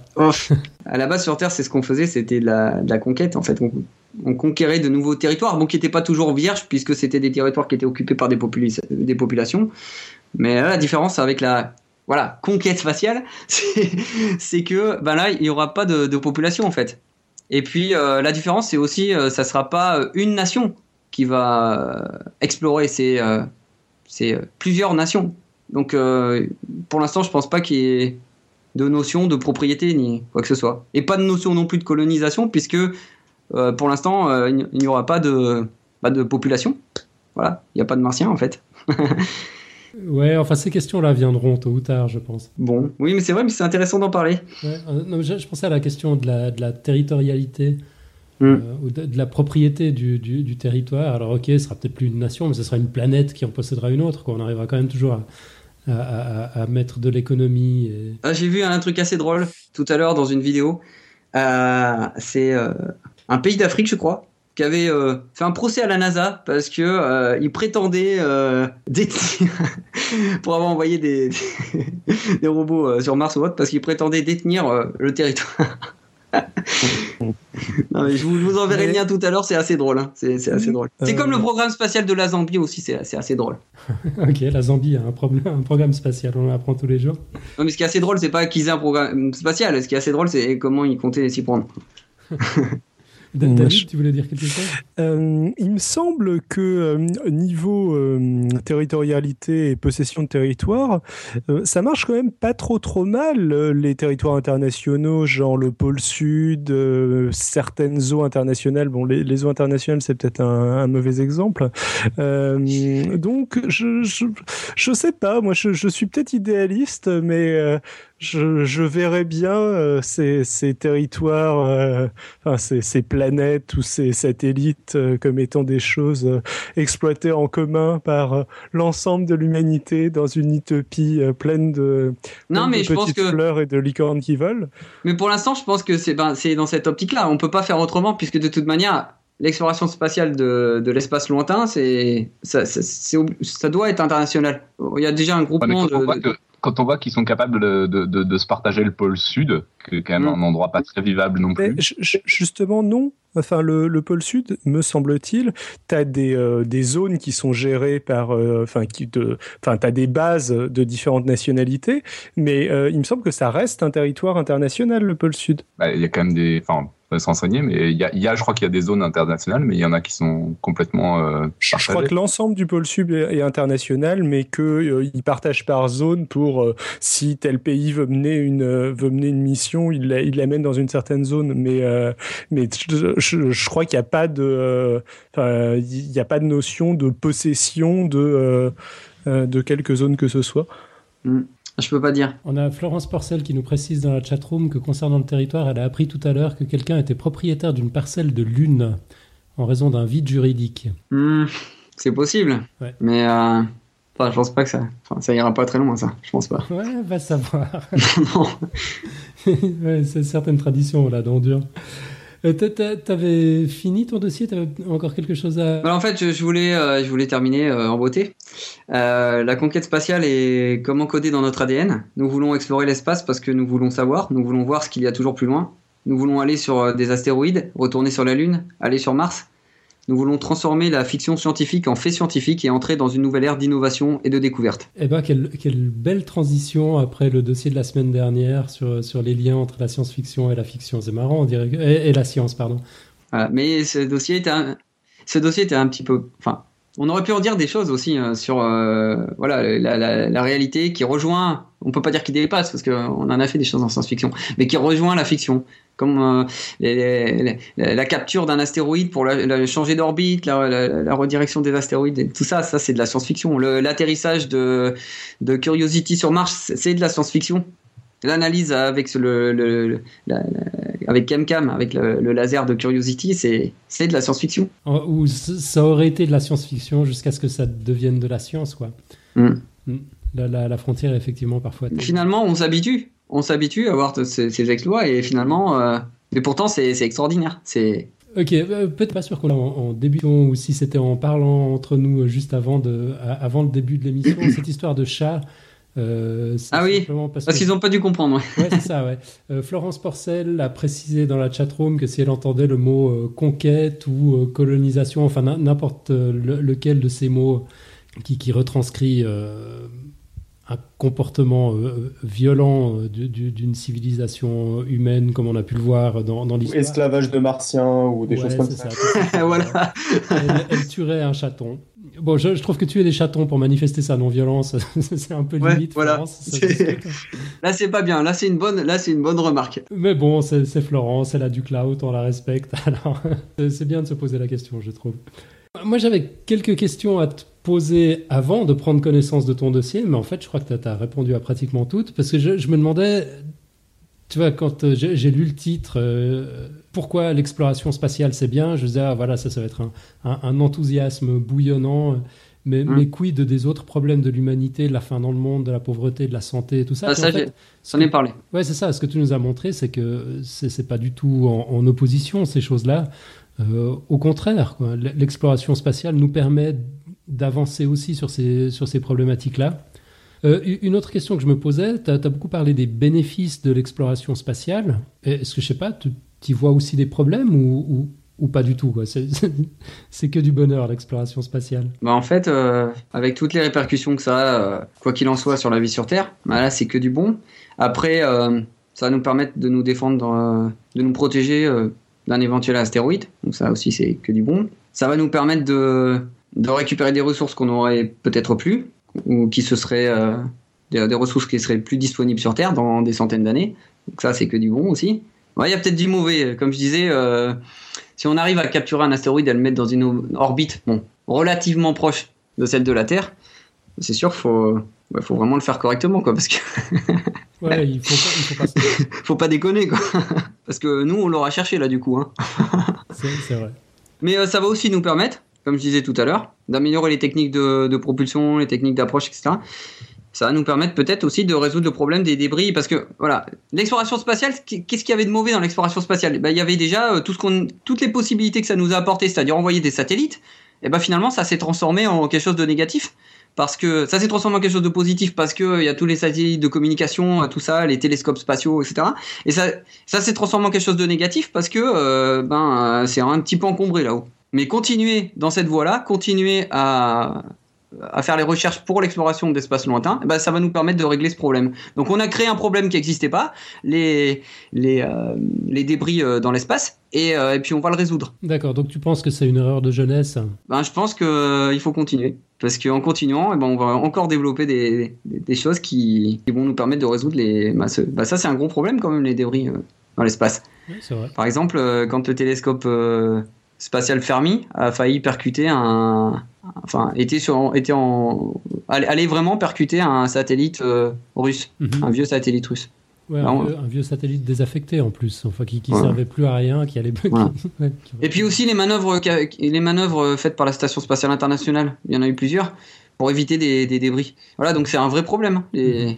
Un vrai problème. Mais euh, en continuant, en continuant à faire les, à améliorer nos technologies, nos connaissances, on va, on va résoudre ça. Mhm. Et on va pouvoir aussi, au lieu de lancer des nouveaux satellites de communication, on va pouvoir aller réparer les, les anciens. On va, faire les, on va pouvoir les faire durer plus longtemps, comme je disais dans, dans le dossier. Alors c'est rien que du bonheur, tu confirmes? Bah, Moi c'est ce que je pense, mais il mais, euh, y a peut-être, il y a peut-être, s'il y a des personnes qui ont des idées de, de conséquences négatives, bah, ça sera intéressant de... Ouais, on, a Robin dans la chatroom qui demande si les débris c'est pas une solution au réchauffement climatique. T'étais pas du tout obligé de répondre. Euh, je crois que David avait quelques réflexions à partager avec toi. Alors, j'avais quelques réflexions, mais euh, bah, tu as déjà abordé la, plupart des sujets, du coup, euh, finalement, peu dans ton dossier. Euh, une petite remarque sur euh, l'Antarctique, parce que j'ai été regardé sur Internet. Donc, euh, Robin a raison sur l'aspect. Il y a en effet des revendications territoriales de toutes parts, mais il y a aussi un, un traité, en fait, traité sur l'Antarctique, où, en gros, l'objectif principal, je, je lis Wikipédia, l'objectif principal du traité est de s'assurer de l'intérêt de toute l'humanité de s'assurer dans l'intérêt de toute l'humanité que l'Antarctique continuera à être employé exclusivement à des fins pacifiques et ne deviendra ni le théâtre ni l'enjeu de différents internationaux. Le traité fait provisoirement taire les revendications territoriales des signataires. Euh, en aucun cas, ça euh, signifie la renonciation d'un État à ses revendications. Seules les activités pacifiques sont autorisées en, en, en Antarctique. Le traité établit un cadre d'échange d'informations, de personnel scientifique, d'observation et de données concernant les activités réalisées par les signataires sur le continent toute mesure de nature militaire et, non, et non pacifique y est interdite, ainsi que l'usage de base à des fins militaires prohibées. La réalisation d'essais nucléaires est prohibée, tout comme l'élimination de déchets radioactifs. Il existe un système d'inspection de toutes les parties du traité. Les observateurs peuvent se rendre dans toute station ou tout lieu de l'Antarctique, dans toutes les terres émergées ou les zones glaciaires du Sud, pour vérifier que les activités humaines y sont menées conformément au principe du traité. Toutefois, mm. cela n'inclut pas les zones de haute mer. Bon, voilà. Mais je crois qu'il y a un traité aussi par rapport à la Lune et je crois que la NASA aussi récemment a voulu euh, protéger euh, justement les, les sites d'alunissage euh, des missions Apollo. Mm. il me semble que ce genre de, enfin, ce genre de choses. Je crois qu'il y a un traité qui existe. bien. Mais euh, bon, alors après, peut-être que le jour où, enfin, on voit, euh, je crois pour le coup au pôle Nord, avec euh, le réchauffement climatique, les visées de la Russie et de d'autres pays à proximité du du pôle Nord sur des ressources qui commencent à se libérer. Donc peut-être que la, même chose pourrait arriver sur les lunes ou au pôle Sud à partir du moment où il y aura des ressources exploitables. Ah oui. J'ai appris, j'ai appris quelque chose. Là, il faut que je, je le place. J'ai appris quelque chose que les moyens de cartographie euh, bah, de tout ce qu'on a envoyé, euh, de toutes les missions robotiques qu'on a envoyées sur Mars, elles sont plus efficaces, elles sont plus efficaces, elles sont plus performantes que tout ce qu'on a pu faire pour l'exploration des fonds euh, marins sur Terre. Du, ah, du... Ouais, il faudrait que je retrouve ça, mais oui, je l'ai vu tout à l'heure aussi. Et c'est assez impressionnant de savoir ça parce que quand je disais au départ du dossier euh, après avoir exploré tout ou presque, mhm. tout ou presque ce qu'il y avait à explorer sur notre planète, c'est que ben, en fait, euh, on connaît très mal euh, les, fonds marins. Voilà. Sinon, l'autre élément sur lequel on peut revenir rapidement, c'était la partie dissémination de l'humanité ou de la vie à travers l'espace, peut-être, je sais pas. Parce que Alan avait l'air pas très très convaincu. Moi, je suis, je suis plutôt pour. C'est-à-dire que ça, ça me, enfin, savoir s'il y a de la vie en dehors de à l'extérieur de notre planète et si jamais il n'y en a pas, chercher à disséminer euh, mm. euh, de, la vie à travers l'espace, ça, me semble être, euh, être un objectif assez compréhensible et valide pour, pour l'humanité ou pour... Mm. pour notre planète. Moi, tant que c'est pas moi, vous faites ce que vous voulez. Hein. Bah, quand je te dis de la, quand je te dis de la vie, alors je, je suis pas contre aussi euh, une forme de vie intelligente, mais quand je te dis de la vie, c'est c'est euh, limite des bactéries, donc euh, ça ça a pas ça a pas forcément besoin d'être. j'allais balancer une vanne sur la j'allais balancer une vanne sur la télé-réalité, forme de vie intelligente. La réalité. Pardon. Désolé. Mais c'est quoi, c'est quoi l'intérêt d'aller d'aller mettre des, des, bactéries sur une sur une. Bah, c'est l'idée que la Terre est quelque chose qui peut disparaître euh, assez facilement et. c'est pas forcément la Terre qui peut disparaître, c'est surtout euh, bah, les humains qui y a sur Terre en fait. Oui, alors quand euh, quand je parlais de, de, bactéries et que je généralisais à d'autres formes de vie, c'était pas nécessairement le, c'était pas nécessairement les humains. J'allais j'allais pour le coup euh, j'allais pour le coup plus loin, euh, mais le, le la réflexion marche exactement pareil avec avec les humains. C'est un terme qui est assez abordé dans un certain nombre de, de bouquins de SF. Je pense à Dune entre autres dans les dans les derniers dans les derniers volumes. Et ben enfin je sais pas, c'est de la vision à très très long terme, c'est peut-être euh, c'est peut-être naïf, mais ça, ça, me semble assez euh, assez défendable comme euh, mm. comme objectif. Ouais, genre la vie, c'est quand même un concept cool, quoi. Si oui, voilà. voilà si on pouvait... Bah, surtout quelque chose qu'on comprend pas, quoi. C'est c'est quelque chose qu'on ne comprend pas. On ne comprend pas euh, d'où vient la, de la vie, où est l'origine de la vie, comment la vie se. Oui, on ne sait pas d'où sort le premier réplicateur. Peut-être justement que c'est euh, une, une autre. Euh, d'autres formes de vie qui ont eu la même idée, qui se sont dit putain, faut pas que ça disparaisse, ça, on va aller le diffuser un peu partout. Parce que, par exemple, le scientifique c'était quoi son nom? Craig Venter? Craig Venter, ouais. Ouais, qui avait prétendu avoir créé euh, la vie artificielle. En fait, c'était plus du piratage de la vie que création de la vie. Ouais, c'est du hacking, c'est pas de la création. Voilà. Mhm. Pour l'instant, on fait ça, c'est déjà, enfin, on peut faire ça, c'est déjà pas mal. C'est déjà extraordinaire, c'est vrai. Mais à, part ça, sur le fait d'envoyer des humains ailleurs, ouais, je pense que pour la survie de l'espèce, c'est probablement une bonne idée à terme si on continue de, de, de, saccager comme ça les ressources de notre planète. C'est vrai qu'à un moment, on en aura besoin d'une autre, quoi. Bah, on aura déjà les tous les astéroïdes qu'on aura foutus en orbite autour de la Terre. Non, je- Ouais, mais après, ce que je peux pas m'empêcher d'imaginer, c'est les autres problèmes auxquels on pense pas forcément dans cette espèce de d'élan d'enthousiasme. Euh, alors, ok, pour une fois, on va massacrer personne en allant voir plus loin, ça c'est déjà un progrès, je pense, par rapport à, à d'autres choses qu'on a pu faire dans le passé.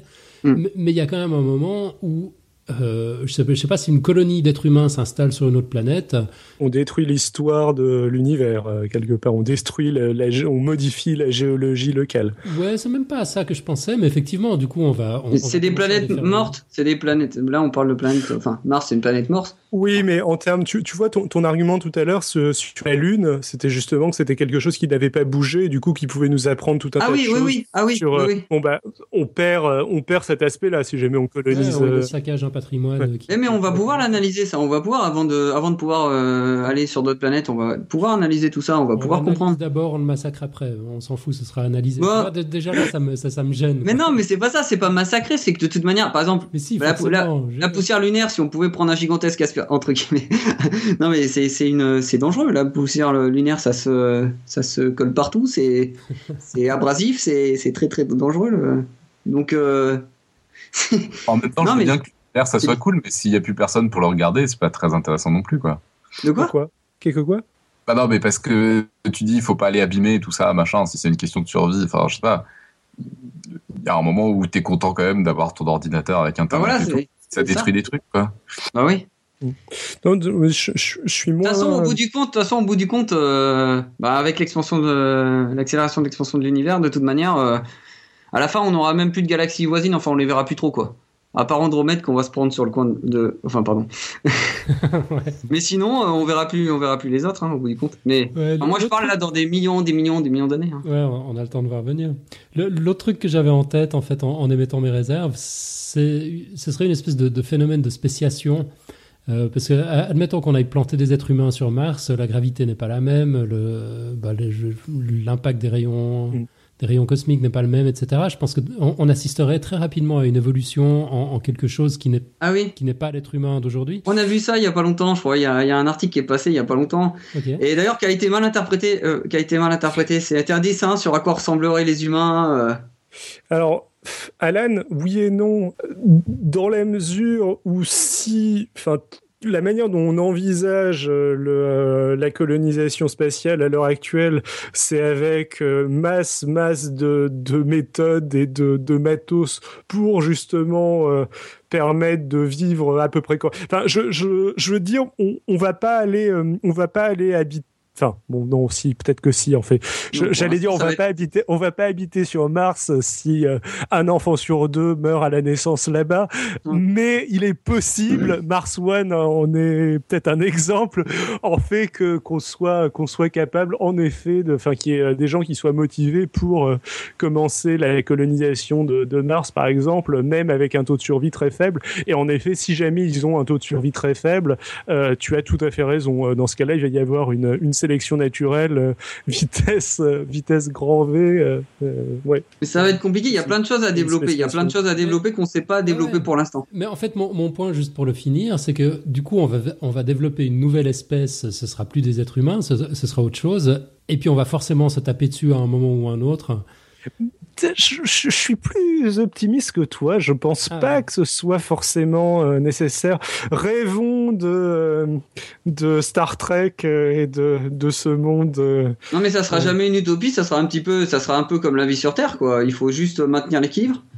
Et C'est ça, je euh, pense que c'est complètement indépendant du fait qu'on aille ailleurs ou pas. hein. Enfin, je veux dire, euh, Ouais. Ah oui, je, ça, ça, je suis d'accord. Hein, je, je elle suis bougera, et elle sera ni mieux ni pire, a priori. Enfin, non, non, c'est vrai, ça sera pareil. Dire ça Je- comme ça. Je, je suis tout à fait d'accord avec toi, Robin. Mais euh, Et puis, je- et puis, et puis, s'il y a plusieurs, je, euh, je reste un optimiste euh, à ce niveau-là. et s'il y a plusieurs, si on arrive à se, à s'étendre dans sur plusieurs planètes différentes, euh, ben il y aura, ben, ça c'est sûr, il y aura, mais ça sera intéressant si on développera des cultures complètement différentes, euh, complètement différentes, différentes, des civilisations complètement différentes. Et puis bon, ben il y a des civilisations qui, ben automatiquement, ben subsisteront pas, et il y en a qui subsisteront et qui, ben, et, voilà. Ouais, mais c'est beau cet idéal. Mais les, les civilisations différentes, enfin, tout- tout- toutes ces grandes différences, etc., ça fait, ça fait 50 ans que on, on- on estime culturellement que c'est une richesse, etc. Jusque-là, c'était un prétexte pour se taper dessus, tout, tout au long de l'histoire de l'humanité.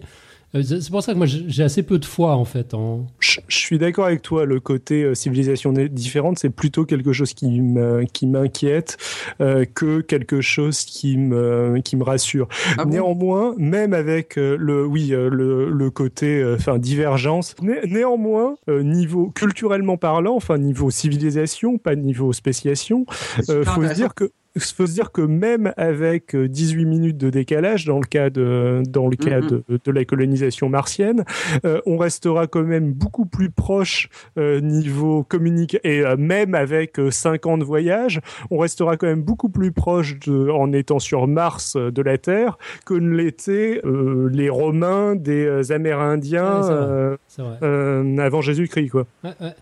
Non, c'est absolument vrai. Mais euh, par exemple, euh, ce qu'on n'imagine pas, c'est que on est peut-être une civilisation parmi d'autres euh, dans l'univers. Et bon, pour l'instant, on faut voir l'évolution qu'on a eue en, en, une centaine d'années. C'est énorme. C'est incroyable. C'est si on, on, va chercher une personne de des, des personnes d'il y a 100 ou 200 ans et qu'on leur montre un smartphone, ils vont nous prendre pour des sorciers, pour des magiciens, pour des. C'est c'est pas possible. Euh, la station spatiale internationale, quoi, une station spatiale internationale, quoi? Oui, c'est ce que vous voyez là, tout là-haut là dans le ciel. Et euh, non, non, c'est on, on vit en pleine, on vit en pleine science-fiction là aujourd'hui. Ça, ça, me semble être une, une, jolie conclusion pour la discussion. Non, mais il y a, y, a, y a, énormément de. Il y a, y a peut-être d'autres civilisations dans, dans l'univers. Et si c'est ce que je voulais dire, c'est que nous, on a, d'accord, on a fait une des avancées euh, très, très, très importantes, mais c'est peut-être rien par rapport à. Non, en, 100 ans, 200 ans, on a fait des avancées énormes. Alors imaginons une civilisation qui a, euh, je sais pas, euh, même 500 ans de plus que la nôtre. Quelles seront les découvertes scientifiques? Quelles seront les découvertes technologiques? Ben, Une civilisation qui a 1000 ans de plus que la nôtre. Mhm. Voilà. Euh, je vais juste placer une chose, c'est que par exemple, nous on pense à l'heure actuelle, d'après nos connaissances scientifiques, que par exemple pour aller, comme je disais tout à l'heure, euh, au système, à un autre système solaire de l'étoile la, plus proche, il faudrait, il faudrait des années, des années, des années. Je j'ai pas les, j'ai pas les chiffres là, je sais pas. Mais il y a peut-être d'autres moyens, des moyens qui nous paraissent aussi, pour l'instant, être de la science-fiction, qui vont devenir la réalité. Par exemple, les trous de verre, aller d'un endroit à l'autre de l'univers. Euh, voilà. Alors là où je voulais en venir par rapport aux civilisations, parce que je tiens le fil, là où je voulais en venir, c'est que si, si jamais un, jour on voyait arriver une civilisation, voilà, euh, qui finalement a pas eu à faire euh, des milliers d'années de voyage pour revenir vers nous, mais qui a, qui a, qui a, fait euh, peut-être 10 secondes de voyage. civilisation extraterrestre ou tu parles Voilà, exactement, bah, d'une civilisation extraterrestre. Si jamais on voyait une civilisation comme ça arriver, sortir d'un trou de verre ou je sais pas, quelle serait notre réaction? Il y a des gens déjà qui réfléchissent. Il y a, je crois, le des gens au CETI qui réfléchissent, des, sociologues, je suppose, qui réfléchissent, parce qu'on parlait là des différentes civilisations et de, ce que ça pourrait provoquer. Hein. Est-ce quels, les, seraient les chocs? Qu'est-ce que il y aurait un, choc de civilisation là vraiment? Et là, on se taperait pas forcément dessus, mais on serait, si on est euh, beaucoup moins évolué que la civilisation qui viendrait de très très loin, il y a des chances que qu'on soit, comment dire, bah, comme des élèves quoi, euh, face aux à la civilisation beaucoup plus avancée. Est-ce que vous voyez ce que je veux dire? Euh, Ouais, ouais, mais moi je, vais aussi commencer à m'en prendre au chaton. Là, il faut, il faut pas utiliser, il faut pas conjuguer, évoluer avec le, avec l'auxiliaire être. Pourquoi? mais, mais, non, mais l'évolution, l'évolution technologique et scientifique serait pas la même. Nous, par exemple, là, les connaissances scientifiques qu'on a, ben, on a mis, on a mis, euh, enfin, l'évolution technologique qu'on a eue là, c'est de 100 ou 200 dernières années, c'est énorme. Alors, imaginons une civilisation. Je dis, si je dis plus évoluée, c'est que oui, qui a plus de moyens techniques, plus de moyens technologiques, et qui a des connaissances scientifiques beaucoup plus grandes que les nôtres, et qui pourrait comme je disais tout à l'heure, euh, si, si, on prend des gens d'il y a 100 ou 200 ans, pour, euh, pour eux, on est des, on est, on n'est pas des, on n'est pas des humains, on serait, on serait des, on serait des dieux presque.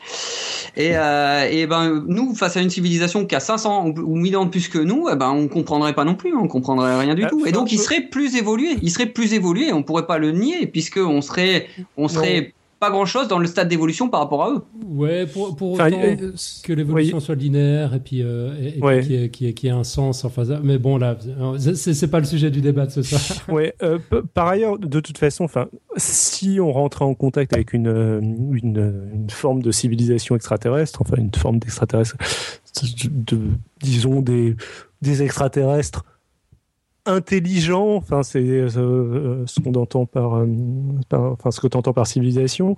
Euh, on, on a juste aucune idée de ce que ça, de ce que ça, enfin des, des trucs qui ne soient pas euh, des espèces de formes de protobactéries. euh, euh, et encore même avec le. Non, moi, je la parlais vraiment des formes de vie intelligentes. Ouais. même avec la version proto-bactérie extraterrestre, on ne sait pas du tout ce que ça donnerait. On, on a juste aucune idée de ce que ça donne, ce que ce- de, de ce que donnerait le, le contact. On ne sait pas du Mm. tout ce à quoi ça pourrait ressembler. On ne sait pas du tout si ça nous impactera positivement, négativement, Ouais. si on disparaîtra. Ça nous ouvrira un, un monde de possibilités qu'on peut pas euh, qu'on peut pas concevoir à l'heure actuelle. Enfin, je pense que c'est c'est vraiment euh, c'est vraiment compliqué de, euh, de, de savoir quel sera l'impact. Mais par contre, je pense que c'est intéressant d'essayer de, euh. De, de voir si, euh, si le, le- des formes de vie ont pu se, ont pu se développer ailleurs. C'est aussi euh, l'une des, des questions que, que cherche à, à résoudre l'exploration martienne. hein, Le, le côté est-ce que Mars a, a abrité de la vie à une époque où il y avait de l'eau liquide, par exemple? Ok, les amis, je vous propose qu'on laisse cette discussion là pour ce soir. Sinon, on est, on est nouveau parti Mm, pour une émission fait. de, 3 heures. Ouais. Ça va pas le faire. Euh, je me demandais quand même rapidement, Robin, t'es dans les parages. Est-ce que, est-ce que le dossier Oui. de Guy t'a convaincu? Bon, pas, enfin, pas plus qu'avant. Alors pourquoi voilà, Je-. Pourquoi Non, mais Mais non, pourquoi mais c'est, c'est- oui, oui, oui, c'est, intéressant, mais encore une fois, enfin, je, je reprends la discussion qu'on a eue avant. C'est comme le crochet, c'est très intéressant. Je, pas, voilà, j'ai d'autres trucs qui m'intéressent plus, c'est, tout. Mais c'est très bien qu'il y ait des gens que ça intéresse. C'est, c'est très très bien. Ouais. Ça me dérange absolument pas. D'accord. On, on ne dérange pas Robin, c'est déjà pas mal. Je voulais signaler également que Nicotube nous a pondu quelques dessins très inspirés euh, qu'on peut voir euh, sur la, sur la page de live, euh, qu'on pourra voir pour ceux qui ne nous écoutent pas en live euh, dans les notes de l'émission.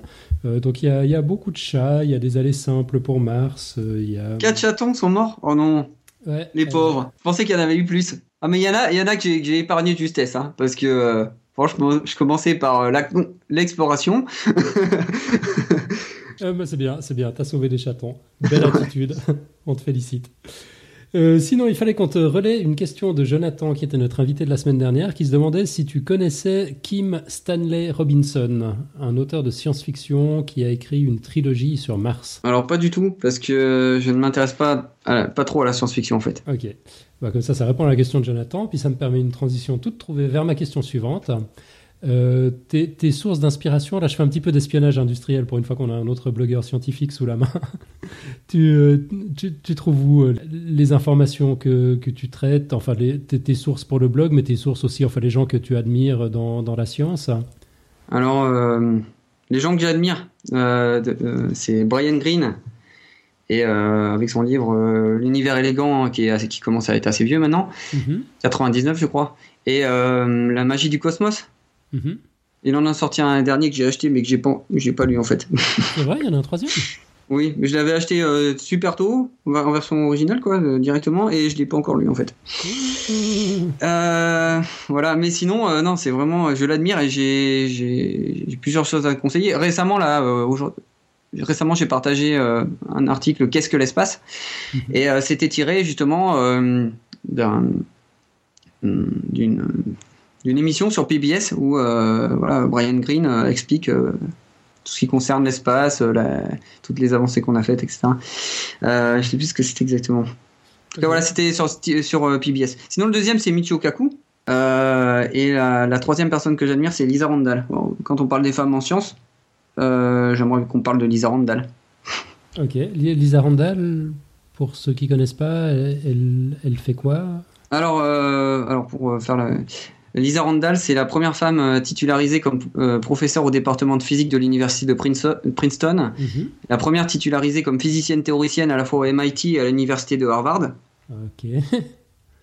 Donc, euh, elle étudie la physique des particules ainsi que la cosmologie à l'université de Harvard, où elle est également professeure de physique théorique. D'accord. Et euh, donc pour moi, Brian Greene, c'est un physicien américain, euh, connu pour l'être, euh, pour être l'un des spécialistes mondiaux de la théorie des cordes, Mhm. professeur de physique et de mathématiques à l'université euh, Columbia de New York. J'ai plein de vidéos de lui à partager. hein. C'est en anglais, mais euh, vraiment, il y a des choses intéressantes. hein. Moi, je suis passionné par ce qu'il fait. Vraiment. Et Michio Kaku, alors lui, je le suis sur, euh, je le suivais à un moment. Là, j'ai lâché un petit peu, mais sur son blog de, qui est sur le réseau de blog Big, Big Think. Ok. Voilà. Et euh, donc, il est physicien théoricien et futurologue américain d'origine japonaise, professeur en physique théorique au City College de New York. Bah, Il y a quelque chose qui, est assez drôle, et là, c'est juste euh, une anecdote. C'est que Brian Greene et euh, Lisa Randall ont été dans le même lycée. En même temps? Ouais, Ah ouais. au même moment. Ouais, Mais ça n'a pas dû coller entre eux alors. je sais pas. Euh, ok, on a Florence Porcel dans la chatroom qui nous a précisé dans l'intervalle que le troisième euh, ouvrage de Brian Greene, c'est La réalité cachée. Ouais, c'est ça, ouais. Voilà, bah, sans- The Hidden Reality, ouais, je l'ai acheté en version originale, mais bon, voilà, je l'ai toujours dans mon étagère, je l'ai pas lu encore. J'ai honte. ouais. Ça sert à rien d'acheter les, les livres super tôt si c'est pour pas les lire. Mais bon. Mais si, c'est cool. C'est- quand même les, les livres les, les plus extraordinaires, c'est ceux qu'on n'a pas encore lus en général. Bah, il y a tellement de choses à, à voir et à lire et à re- regarder sur internet que ben, au, au final, euh, voilà quoi. Ouais, des journées plus longues. Les, journées martiennes sont plus longues que les journées terrestres? Je me rappelle plus. Non, je crois pas. hein, elles sont Euh, légèrement plus longue. ah, légèrement. C'est genre une heure de plus, c'est ça? Hmm, je sais plus. Voilà un argument pour aller sur Mars. On en avait discuté là avec le CNES euh, pour la lors de. J'étais avec toi. Ouais, ouais, absolument. C'est là qu'on a fait connaissance. Ouais, je sais plus, c'est 24 heures. euh, Peut-être Florence va pouvoir nous 40 le dire. minutes, nous dit Florence Purcell. Voilà, ça. 40 minutes de plus chaque jour pour, pour lire un livre, c'est pas mal. C'est un argument qui commence à me parler. Euh, j'ai j'ai pas fini de répondre à ta question. Euh, donc sinon, est-ce que j'ai des blogs ou podcasts à recommander? Alors moi, mon, ma source préférée, c'est euh, Symmetry Magazine. Ok. C'est, euh, je j'enverrai le lien. Ou... De toute façon, je partage pas mal de choses sur ma, ma page Google ma page Google perso euh, de Symmetry Magazine. Donc, euh. mais ça, c'est des gens qui sont intéressés par euh, la physique des particules. D'accord. Et sinon, j'ai énormément de sources différentes. Physics World et énormément tout ce qui concerne les infos de direct de, du, du LHC, les détecteurs Atlas, CMS, Alice, etc. Euh, voilà. Et sinon, euh, j'aurais un autre blog à conseiller. On parlait de lecture. Mhm. Euh, j'aurais conseillé la, une conférencière euh, à l'université de l'Illinois Urbana-Champaign qui s'appelle Joanne Manaster. Et euh, donc sur son site perso, euh, Joanne Love Science, euh, elle lit pas mal de livres scientifiques. Elle organise aussi des, hangouts sur Google où elle parle de, de livres qu'elle vient de lire. Sympa. Voilà. Ouais. Et euh, donc elle a un blog sur euh, scientifique américaine qui s'appelle euh, Psyvid. Qui s'appelle Voilà. comment? Psy Psyvid. Euh, P-S-I-V-I-D. P-S-I-V-I-D. Ok. Avec une collègue. Excellent. Johan Manaster. Bon, on- Voilà. on, dénichera tous les liens, on les mettra dans les notes de l'émission. Euh, génial, merci. Et vous pouvez la suivre sur Twitter aussi, c'est la Science Goddess, la déesse de la science. Ok, elle, elle- elle a l'air Voilà. modeste avec ça. Non, non, mais elle est très modeste, en vrai. Science Goddess. Elle est, elle est très, très, très gentille, euh, très, très. Non, non, franchement, je vous la recommande. ok. Et puis, euh, toi, donc, où est-ce qu'on peut te retrouver? Tu as, parlé de, de Google Plus à l'instant, donc on cherche juste Guy Doyen sur Google Plus? Alors, euh, sur guidoyen.fr, vous pouvez tout retrouver. Ah, En fait. D'accord, donc guidoyen.fr, c'est ton blog principal, et puis à partir de là, on peut Pour que ça soit plus simple, voilà, j'ai mis euh, tout de suite, euh, j'ai mis euh, profil Facebook, Mhm. Twitter, Twitter pour le blog.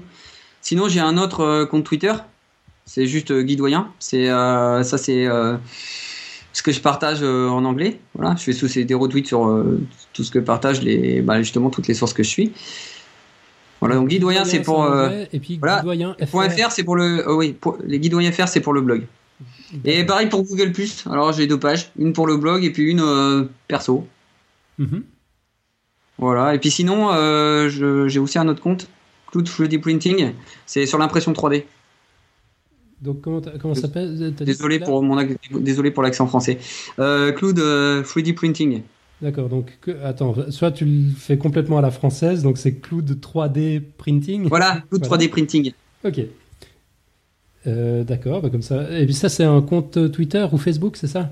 Euh, je suis partout. Sur Facebook, j'avais un peu lâché parce que je voulais euh, surtout être présent sur Twitter et Google+. Mhm. Google+, c'est mon réseau social favori. Ok. Et c'est pas par opportunisme parce que depuis le début, depuis le lancement de Google+, j'étais dessus. Voilà. Il y a beaucoup de gens qui se posaient la question à quoi sert Google+, c'est une ville fantôme, etc. Moi, j'ai bien vu l'intérêt et je suis pas déçu en fait. On va pas débattre sur. Non, non, non, non, Google+, non, On a assez débattu. Mais c'est chouette donc de savoir qu'on peut te retrouver partout. Par contre, on peut pas te retrouver au Café des Sciences. Ah non. C'est- une grave erreur, ça. Tu, tu, tu comptes la réparer? Euh, bah ça dépend. Si si c'est si c'était juste pour être membre, qu'est-ce que ça apporte exactement d'être membre? Si c'est pour euh, se rencontrer entre personnes qui sont passionnées de science, ça peut être intéressant. Bah ouais, ça peut être une, une des bonnes raisons. ouais. Faire partie d'une du- d'une communauté de, de gens qui sont fous de science, qui passent leur soirée, leur week-end, qui animent des blogs plus passionnants les uns que les autres. Enfin, moi, je, je te verrais assez bien là-dedans. Il n'y a, il y a pas de Ouais, c'est gentil. Ok, bon, j'espère qu'on te retrouvera au Café des Sciences. On, on va continuer, euh, on va enchaîner un peu avec l'émission. Donc, tu interviens quand tu veux, hein, si, euh, si tu as des choses à dire. Je vais me retenir un peu parce que sinon je parle trop après. Donc On va commencer par parler de l'émission de la semaine prochaine. Euh, donc, changement de programme, on l'a dit en intro. Euh, dans la foulée de la conférence OKCon, une conférence sur l'open data qui se tient à Genève la semaine prochaine, du 16 au 18 septembre, on aura la chance d'accueillir à Lausanne, c'est-à-dire chez moi, l'équipe de Hack Your Science qui viendra nous parler d'open science. Euh, ça s'est décidé hier soir, donc j'ai encore rien eu le temps de préparer, je ne peux pas vous en dire beaucoup plus, euh, mais je pense que c'est des problématiques qu'on a, déjà abordées, problématiques des, modèles business, des publications scientifiques, du fait que les contenus soient pas accessibles, ou en tout cas pas accessibles à tout le monde. Et, puis, bah voilà, dans la foulée de, l'ouverture, enfin justement de, l'open data, d'une volonté de, plus de transparence, d'interconnexion possible entre les différents systèmes, bah, il y a tout un volet euh, qui, qui s'intéresse à cette problématique-là pour le monde de la science. Je crois que c'est de ça qu'on va parler. Mais enfin, d'ici là, j'aurai eu l'occasion de, parler un peu avec, euh, avec euh, Célia, euh, la fondatrice de Hacker Science, et puis on va affiner un petit peu. Donc, rassurez-vous, même si ça a l'air un peu brouillon aujourd'hui, ça, va être quelque chose de, très intéressant la semaine prochaine. Et puis, on a parlé du quiz du mois euh, qu'on va boucler aujourd'hui avant d'en lancer un autre. Donc, ça, il était intitulé, pour rappel, Il est dangereux de téléphoner en faisant le plein. Info ou intox Guy, tu as peut-être une idée sur la question rapidement? Euh, je me suis renseigné et euh, je suis en train de rechercher le lien. Ouais, téléphone portable, station essence sur euh, fcc.gov. Je vais te- t'envoyer le lien pour que tu puisses regarder. Ok. Voilà. on va pas lire l'article maintenant. Non, mais apparemment, apparemment, c'était juste par mesure de précaution. Mhm. Mais d'après les tests scientifiques, rien, aucun lien dangereux n'a été établi entre les téléphones et les vapeurs euh, d'essence. Ok, bon, donc en, en un clic, tu résumes assez bien euh, la, la- la position. C'est pas mal. On a Justine Derrider euh, qui a encore euh, profité de cette semaine supplémentaire, parce qu'on était censé le clore la semaine dernière. Elle a profité de cette semaine supplémentaire pour y répondre. Hello, par rapport au quiz du mois, mon prof de chimie nous a toujours raconté que l'on pouvait éteindre une cigarette dans un bidon d'essence sans pour autant nous en faire la démonstration. C'est dommage. Euh, la raison pour laquelle euh, il y a un panneau interdiction de fumer aux stations d'essence serait donc euh, que, que quand il y a un certain mélange d'essence et d'air, une étincelle peut tout faire exploser. D'où les précautions. J'ai toujours eu très confiance en ce prof. Alors j'espère qu'il dit vrai. Bonne continuation. J'adore votre podcast plus que tout. À plus. Et réponse suite, euh, du coup pour moi une intox. Fumer oui, téléphoner non.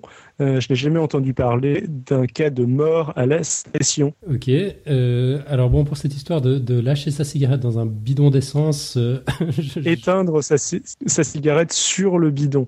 Euh, donc je pense que bidon je ouais. pense que c'est à l'extérieur quand même. Ouais, je- j'espère aussi. Mais enfin, je comprends qu'il n'ait pas fait la démonstration, ceci dit.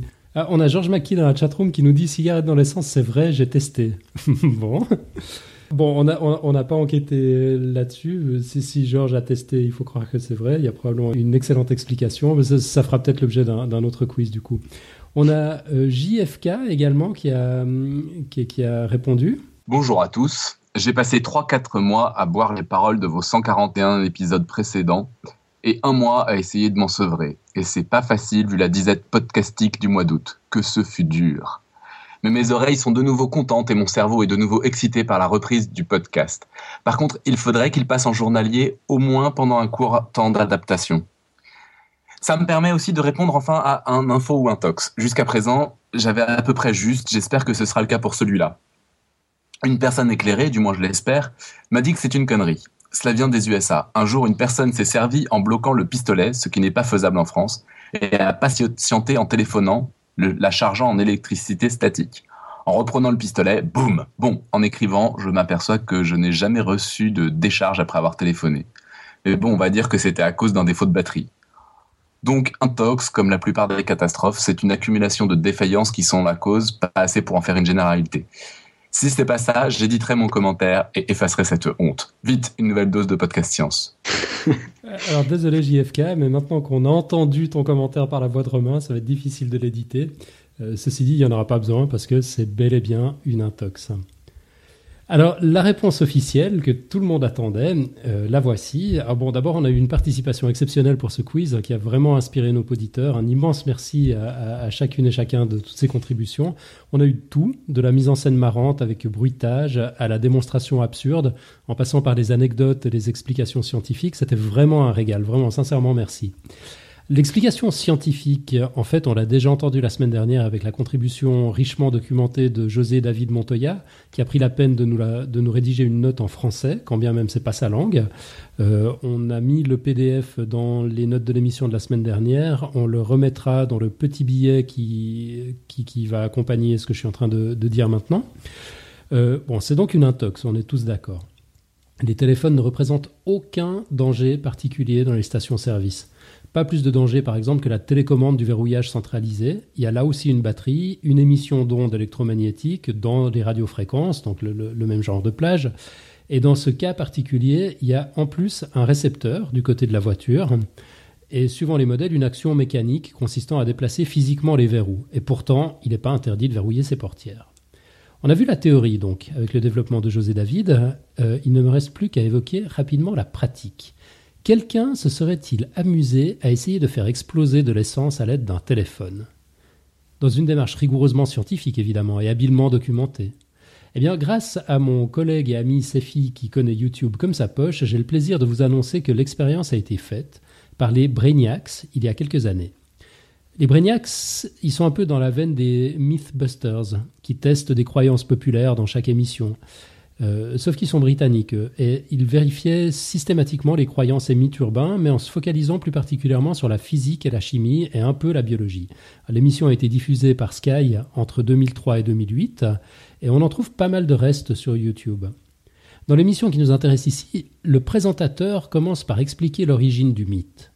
Une station aurait explosé alors que quelqu'un téléphonait sans savoir s'il y a un lien de causalité, on a systématiquement interdit l'usage des téléphones à tout hasard. Puis ensuite, on passe à la démo. Alors comme c'est un peu cruel de tuer une voiture, ils se sont amusés avec une caravane. Après quelques hypothèses qui pourraient expliquer l'explosion de, enfin l'explosion de la première station-service, euh, s'il y avait vraiment un lien avec le téléphone, par exemple, une étincelle entre les contacts sous le téléphone provoquée par la batterie, ou encore un phénomène lié aux ondes GSM, si c'est pas tout bonnement que quelqu'un aura laissé tomber un vieux mégot mal éteint. Euh, après cette introduction, donc, on passe à l'expérience à proprement parler. Le contenu d'un jerrycan d'essence est soigneusement déversé à l'intérieur de la caravane, sur l'évier, sur la banquette, la table, le sol, un peu partout. Un second jerrycan est posé plein, débouché à côté de l'évier. Les vapeurs sont, paraît-il, étourdissantes. Le présentateur expérimentateur dépose soigneusement un téléphone portable dans cette ambiance explosive, juste à côté de l'évier, en priant pour que sa mère ne l'appelle pas pile à ce moment-là. Il sort en courant de la caravane, il s'en éloigne sur une musique de circonstance et appelle le téléphone, les yeux fermés, s'attendant à voir la caravane exploser. On le rappelle, c'est une caravane, ce n'est pas cruel. Alors on écoute un extrait. Now, if this is going to work, obviously it would be cruel to kill a car. So let's kill a caravan. right, it stinks of petrol fumes in here. And uh, here's some more petrol. Should do. Here's the telephone. Don't ring me now, Mum, please. And uh, here we go.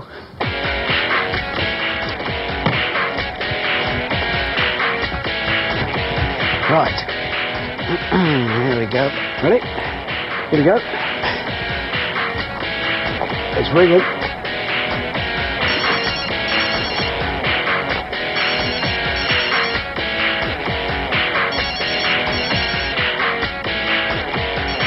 It's still ringing.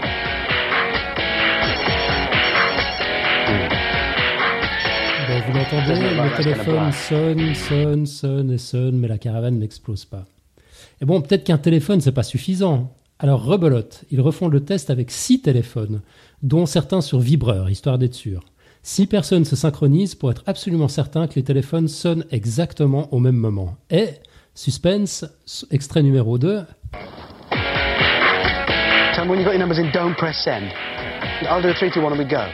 But so that's 3, 2, 1, then go. Right. Okay, here we go. Ready?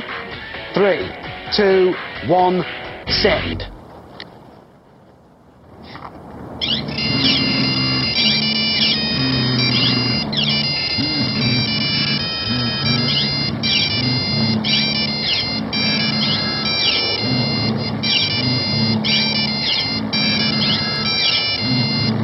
Voilà, même constat déplorable, les téléphones sonnent et sonnent et sonnent et sonnent et la caravane n'explose toujours pas.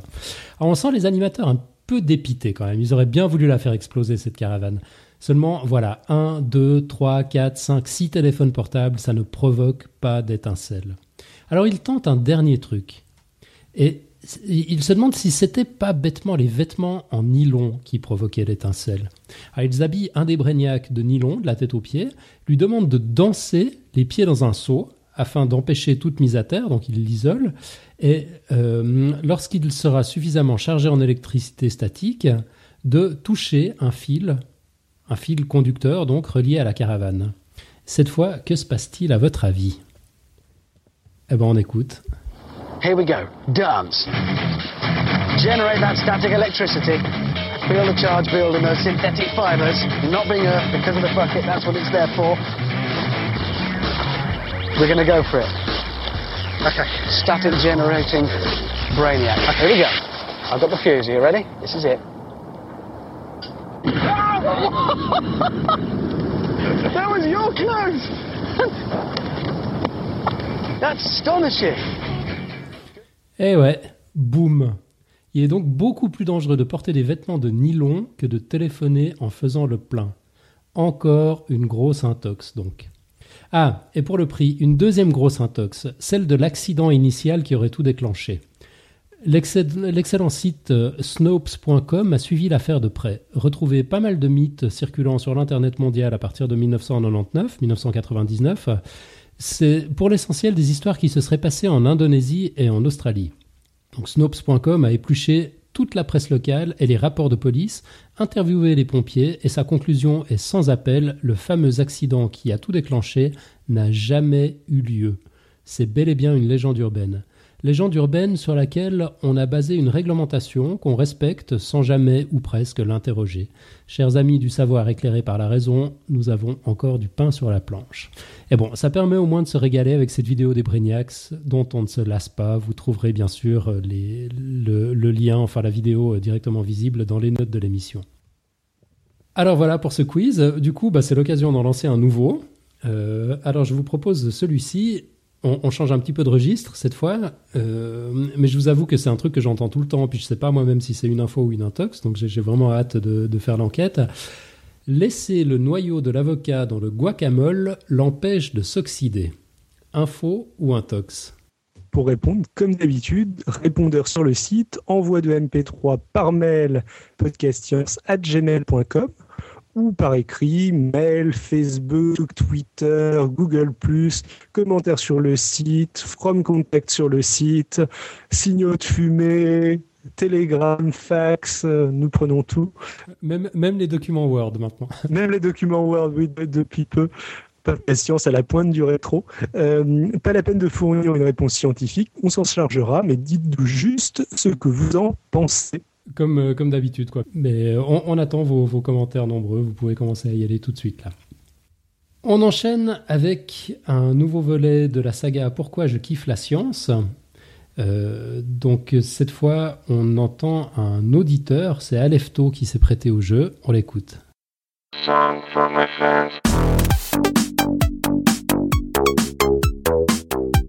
Pourquoi je kiffe la science? Par Alefto auditeur modèle.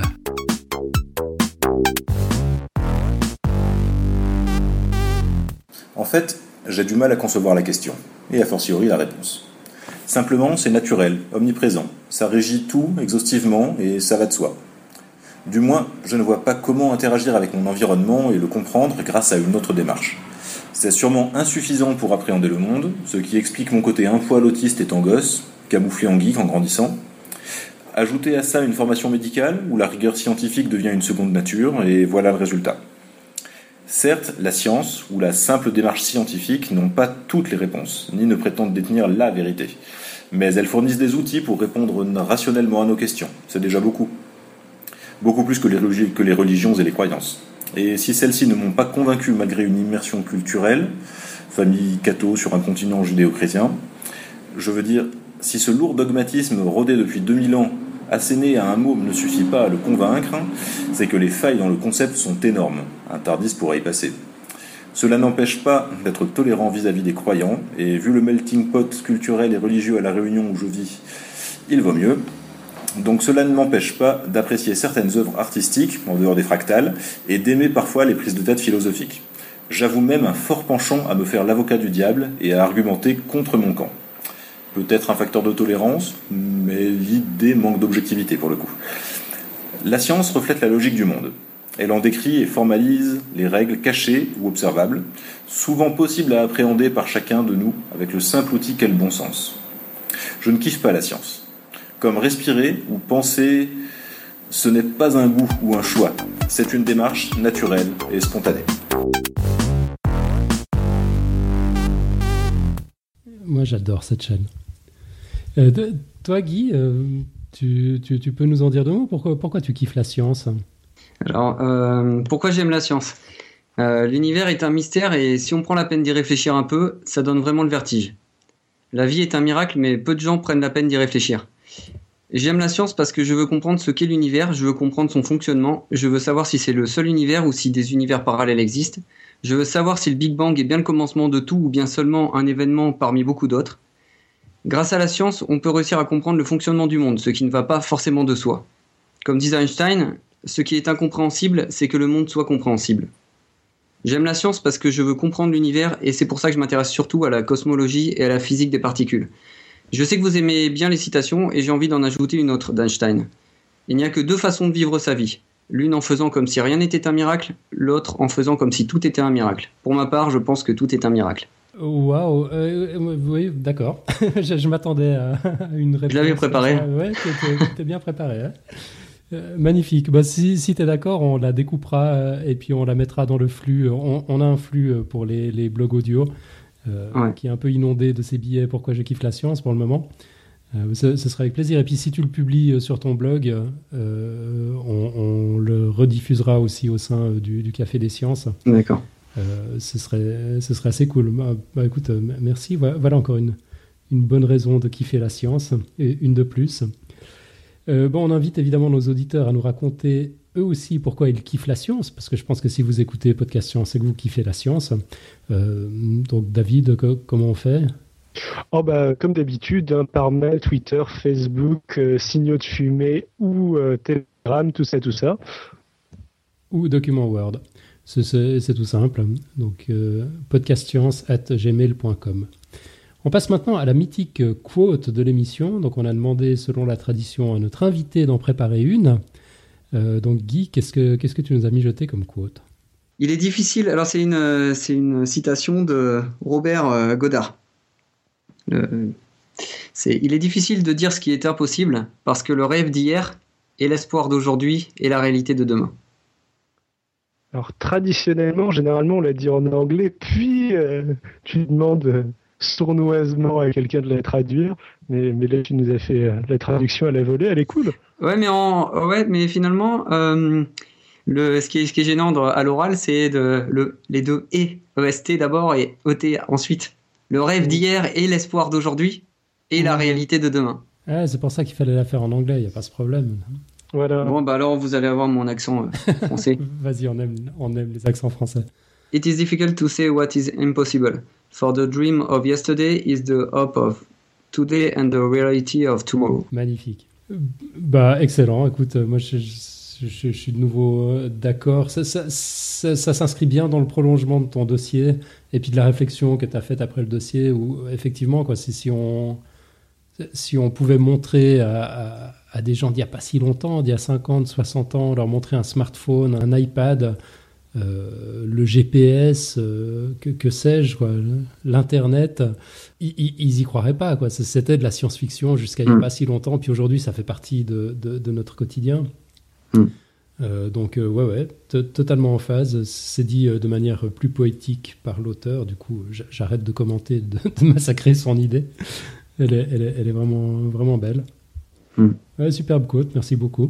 C'était bien de me demander de, choi- de, de choisir une, euh, ouais, une citation pour. euh, J'hésitais entre ça et celle d'Arthur C. Clarke, mais on en avait déjà parlé euh, dans, euh, justement pour le dossier de La semaine la dernière. semaine dernière. Mhm. Ouais. Euh, Arthur C. Clarke, il, il revient quand même souvent. Mais effectivement, peut-être pas, pas deux semaines. Non, mais je préférais celle-là. Je préférais celle-là quand même. Non, elle, est- elle est, elle est superbe, merci beaucoup. Quelques plugs et annonces en fin d'émission comme d'habitude. Alors d'abord, je voulais remercier Alma Moka euh, qui nous a envoyé notre, le, tout premier commentaire qu'on a reçu par Word. Donc on fait chaque fois les zouaves euh, avec euh, les signaux de fumée, les pigeons voyageurs, etc. On a vraiment reçu un commentaire par Word. Je crois que Robin était tout ému. C'est merveilleux, merci Alma Moka. C'est un commentaire très sympa en plus. Euh, Euh, Je, veux vraiment le, le télégramme, le télégraphe avec euh, le stop et tout. ouais, C'est un défi, auditeur de podcast science. Prochain commentaire par télégraphe, mais il faudrait qu'on soit connecté au télégraphe, non? Enfin, d- débrouillez-vous après tout. Faut au moins une adresse. Ro- Robin, tu dois avoir ça, non? Ouais, écrivez à Robin par télégraphe. Euh, bon, sinon, je voulais m'excuser auprès de Romain, euh, Romain Murillo, Robin, Romain Durio. J'ai complètement estropié son nom la semaine dernière. Euh, en fait, il s'appelle Robin Murillo. Euh, Robin, moi, j'y arriverai. Je continue de l'estropier. J'ai un truc là. Donc, c'est Romain Murillo, qui est le même que le Robin, le Romain M euh, dont j'attribuais la, provenance du message à la France. Pas du tout. Donc, c'est bien le Romain Murillo qui se trouve en ce moment en Australie, qu'on remercie de son message de la semaine dernière. Autrement, dans les, euh, dans les annonces, euh, on vous signale que c'est bientôt de nouveau les Golden Blog Awards. Euh, les, inscriptions sont, ouvertes. On a demandé si on pouvait de nouveau être candidat, puis ils nous ont dit non. En fait, ça, ça se fait pas de gagner chaque année, donc voilà. Mais il y a de bonnes chances qu'on soit dans le jury pour la catégorie science. Alors, avis aux amateurs, on aime le chocolat.